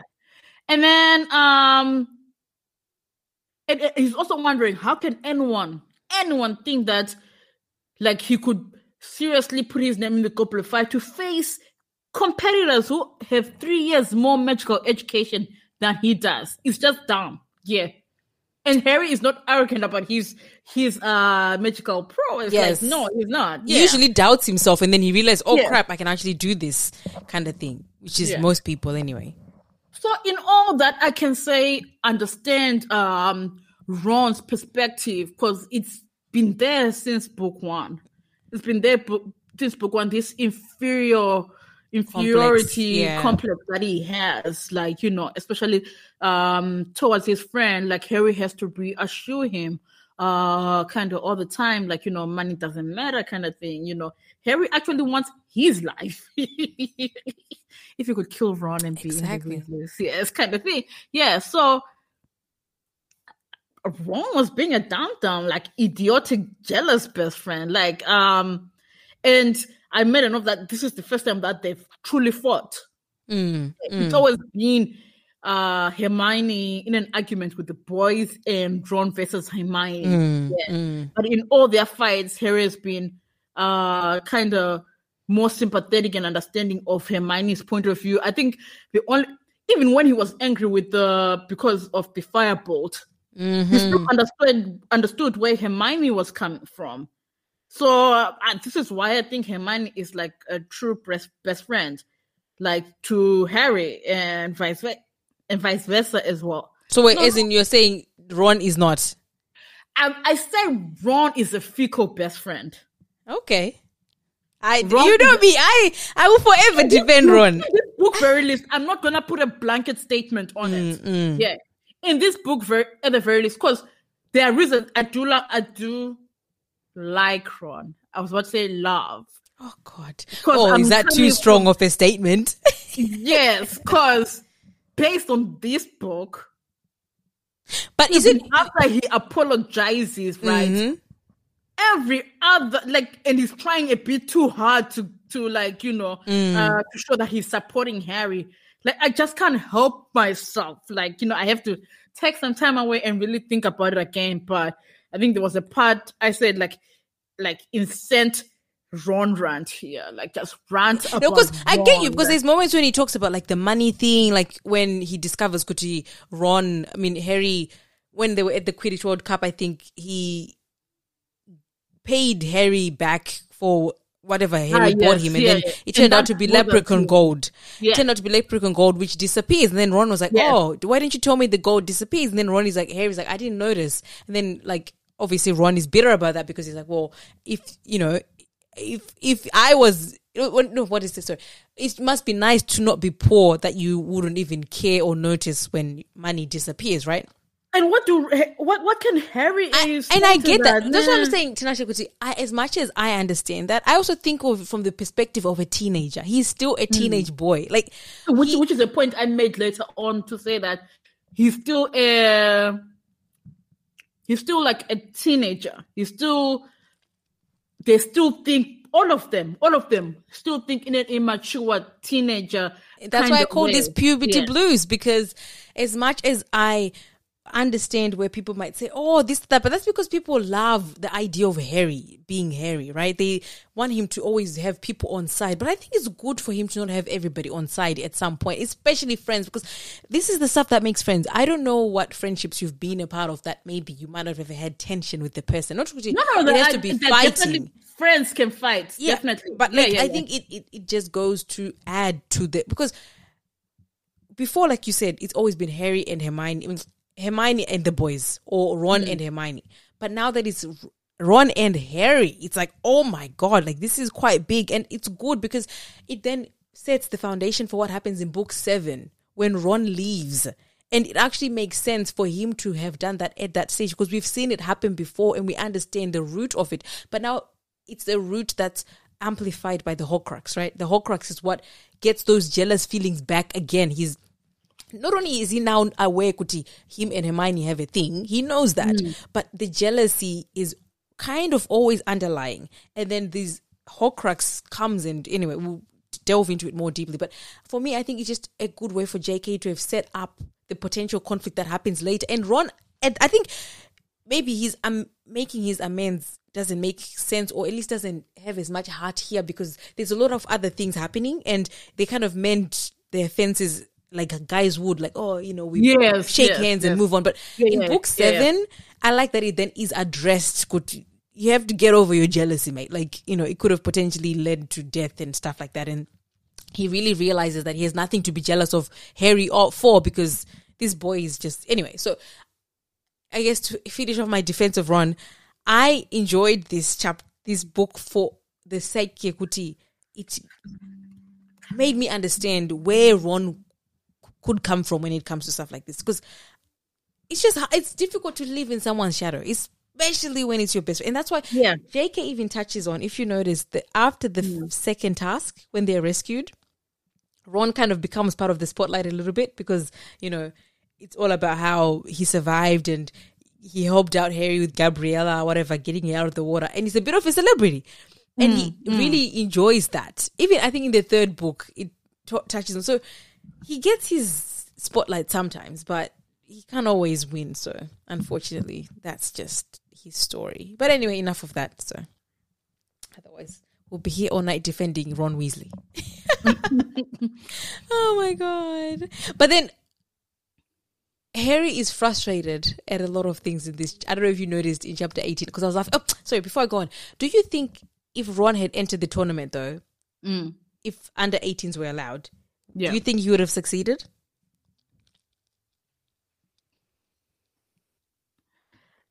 Uh, he's really good at thinking outside of the box sometimes.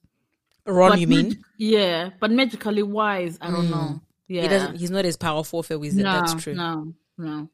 That's true. Yeah, I just thought, yeah, what, what's an interesting little line? But oh, I was gonna say, um, I? Sorry. Also, first for the interhouse, I'm just trying. I'm trying to speed through this so that we don't just delve into all these chapters so much. The interhouse rivalry, hilarious. Although it's sad for for Ro- for Harry as usual because his best friend is not talking to him, but also people are against him. Um, but then also their stubbornness. They're both very stubborn, so that's why that will never happen. But then JKR goes, Snape snapped. And I'm like, oh my God. JK, why do you have, why do you have to kill me like this? Why do you have to kill me like this? Seriously. Snape snapped?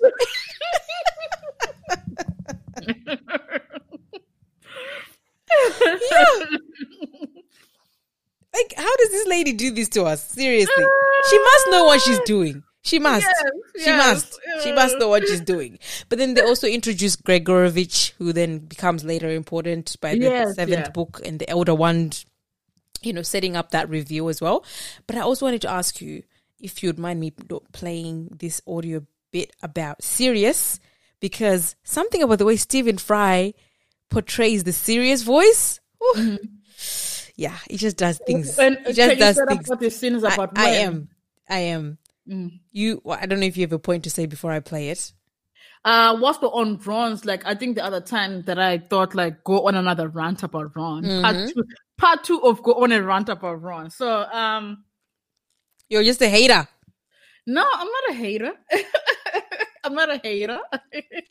um, so where do I start? So it's fascinating to me that despite Hermione repeatedly being annoyed by the girls disturbing her Mm-hmm. peace in the library, and Krum by association, association as he was the recipient of the attention that she still goes to the dance with him because apparently Krum was in the library trying Mm, To, to yeah, yeah. dredge up the courage to uh, talk to her. And so she can also tell why Ron gets all bent out of shape when he discovers that she's been asked to the dance. He actually says, Hermione, you're a girl.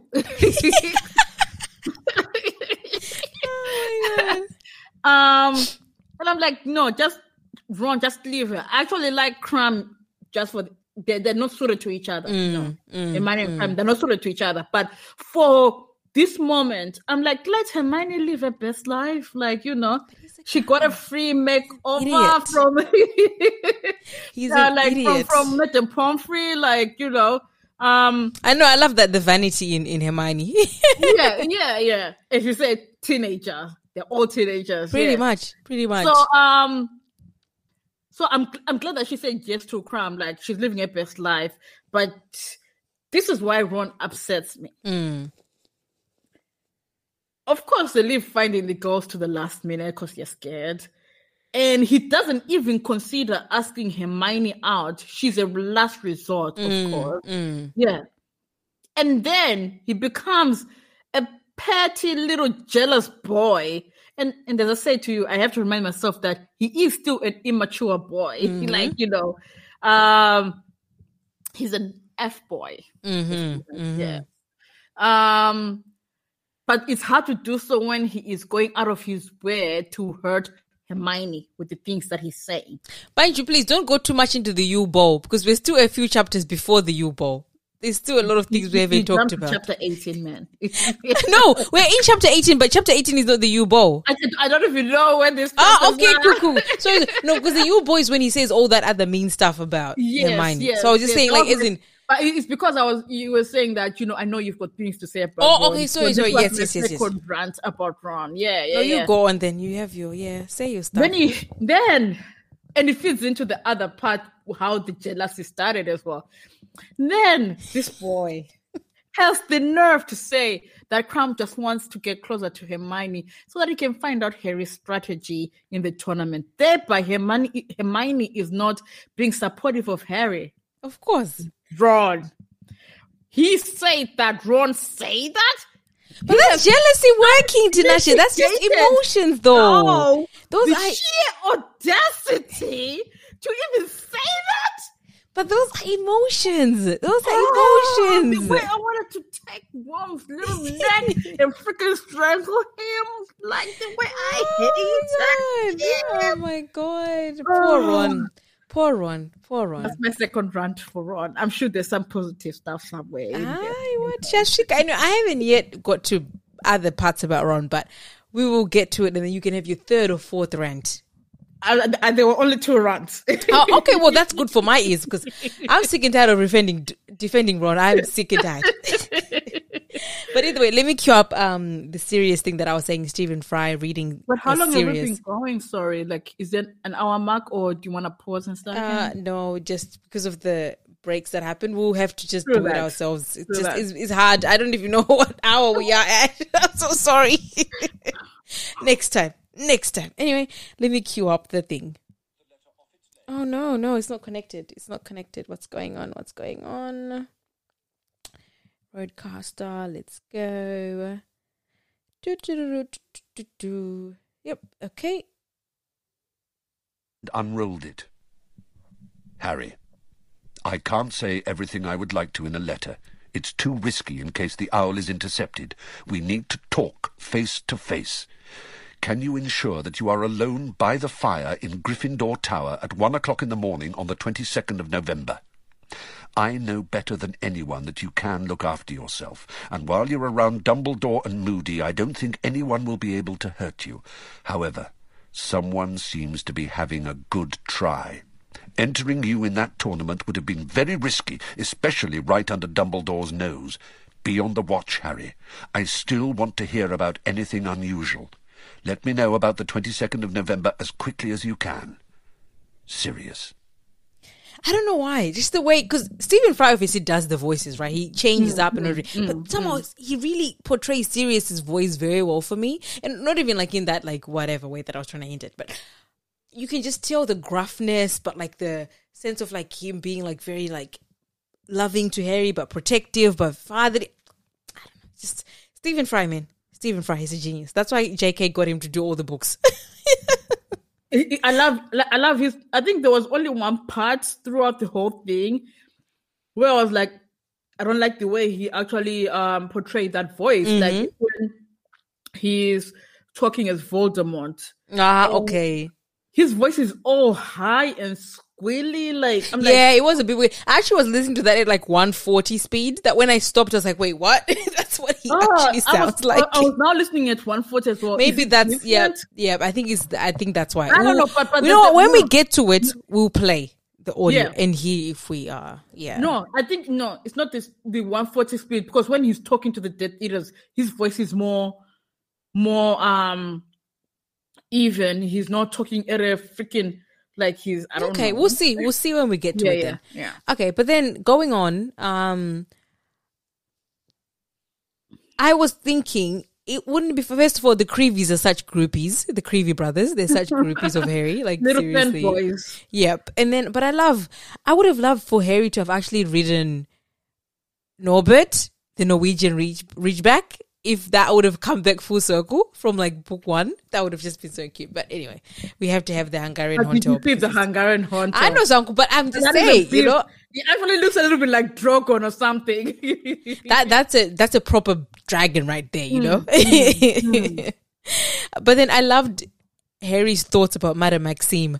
I can't remember what he says exactly, but in chapter nineteen, he says some things about um Madame Maxime that just cracked me up, and I'm trying to find them. Damn it, why didn't I put a bloody bookmark? Oh. it's that's, that's when He- Harry showed up again. Yes, he did. The way he was just describing her, I was just like, oh my God. If this lady knew what was going on in this kid's head. Anyway, whatever. He just has some funny thoughts about that. And then also, JKR added again with the lines said, Sirius, seriously.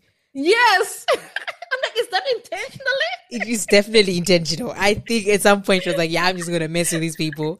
I'm just going to mess with these Like, people. I'm sure, uh, and I'm sure, I'm sure, like people, like in their lives, have made these jokes to them, like with their names, like you know, seriously, seriously. oh my God. I know I would. But then also, how good is it when Harry finally gets a chance to talk to Sirius and he's like really ranting about the, all the things that have been mm. happening because he's mm. got someone mm. to like, you know, tell and confide. And I'm like, oh, this is what makes me so sad about Harry not having his parents because it's like, I can only imagine what I would do without my parents. You know, my parents are just the rock, everything. And I just love talking to them. And yet he has nobody. And now he has a father figure to he can actually talk to I and rant said- about. Yeah, I actually said Harry having Sirius to talk to, to talk to, right? Like you know that, that be still my beating heart kind of thing. Like it's just so touching, as you say. Like you know, and I know I'm setting myself up for a world of hurt. Like you know, Mm, I know our book I five just man. appreciate their relationship. Yeah, like you know, yeah, it's so it's just so good. It's just so yeah, so many good Then he can bounce his ideas off of Exactly. like someone he trusts. Like, see, he couldn't go to the Weasleys with this, but he feels like he can openly talk to Sirius. Exactly. Like, well, it- it's someone in his corner. It's someone in his corner, like fully in his corner, you know. Yeah. But then also, I was gonna say, I love that Moody. He's frustrated at Harry not getting the hint about the broom. about flying. He's like, think, boy, think. like, oh my god, Moody, just give Harry a moment. He's a bit slow sometimes. He's not stupid, Yes. but he can be a bit slow sometimes, you know. But do you think the reason why he just doesn't come out and say, Kuchi, this is the clue and whatnot is that was just protecting his um Identity, yep. yes. Yep. Yeah. Because I think he had to have some level of like trying to be impartial as a teacher, but mm. then ingratiating himself to Harry and making Harry trust him enough to then be able to give. That's why Harry couldn't trust Ludo because Ludo was a bit sleazy about the way he came about it, trying to help Harry. Mm-hmm. Whereas mm-hmm. Moody was more like, oh, general knowledge, passing no- knowledge, passing information kind of thing. So that got to him. But I think in that leading up to that, to the first task, I guess this is the first task chapter that I'm talking about.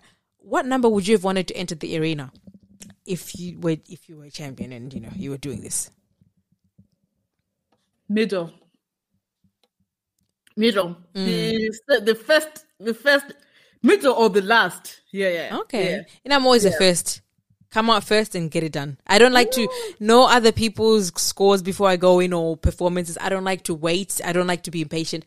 Always like to be first. My mom. But they didn't know. I suppose they they could hear the applause or the Yeah, that's ahs and true. the That's true. happening. Yeah, yeah. I- it's more. uh, my mom loves last. I'm just mentioning my mom because she's always been one of those people like I love to go like the last and blah blah blah. I'm like, no, I just want to go first. Get it out of the way. I'm too. ner- I'm too much of a nervous wreck. I'll by the time I get to the end, I'll just not be able to perform. So, number one, get it get it out of the way.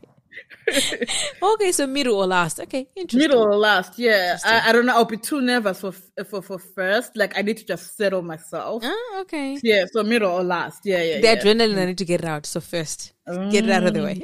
I feel like I'll freeze. Like I'll haven't like hearing the other the other person go ahead of me and Yeah. like, sort of like I will still be nervous, but I will take my that time, like you know, just calm myself. Yep, like, you know. yep, yep. But then, actually, you know what? We might actually wrap up and be able to do a part two after this. Like, if we do a couple more points on the general first task, and then maybe we Mm. can roll up and do um our part two. I, I just wanted to make a funny comment, like when they're weighing the wands before the Mm, first task, like. It says Harry, like Harry sees that everyone's wands uh look sparkling clean and whatnot, and it, the line says Harry polishing his wand.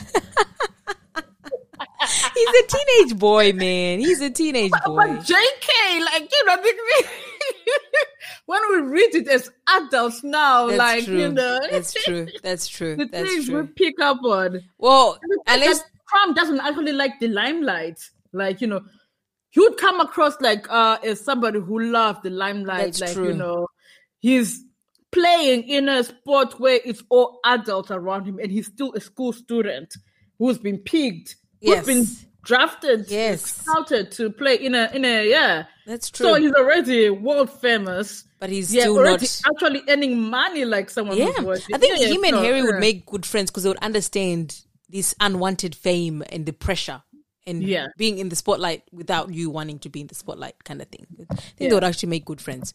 But I was also going to say, I love that. Like, I think you mentioned this before that Harry then feels at ease when he's flying. So, like, when he actually gets on his broom and this dragon, it's just like another opponent yeah, in the a he's match. weaving in and weaving out, like I think that's the one redeeming feature for me with the movie.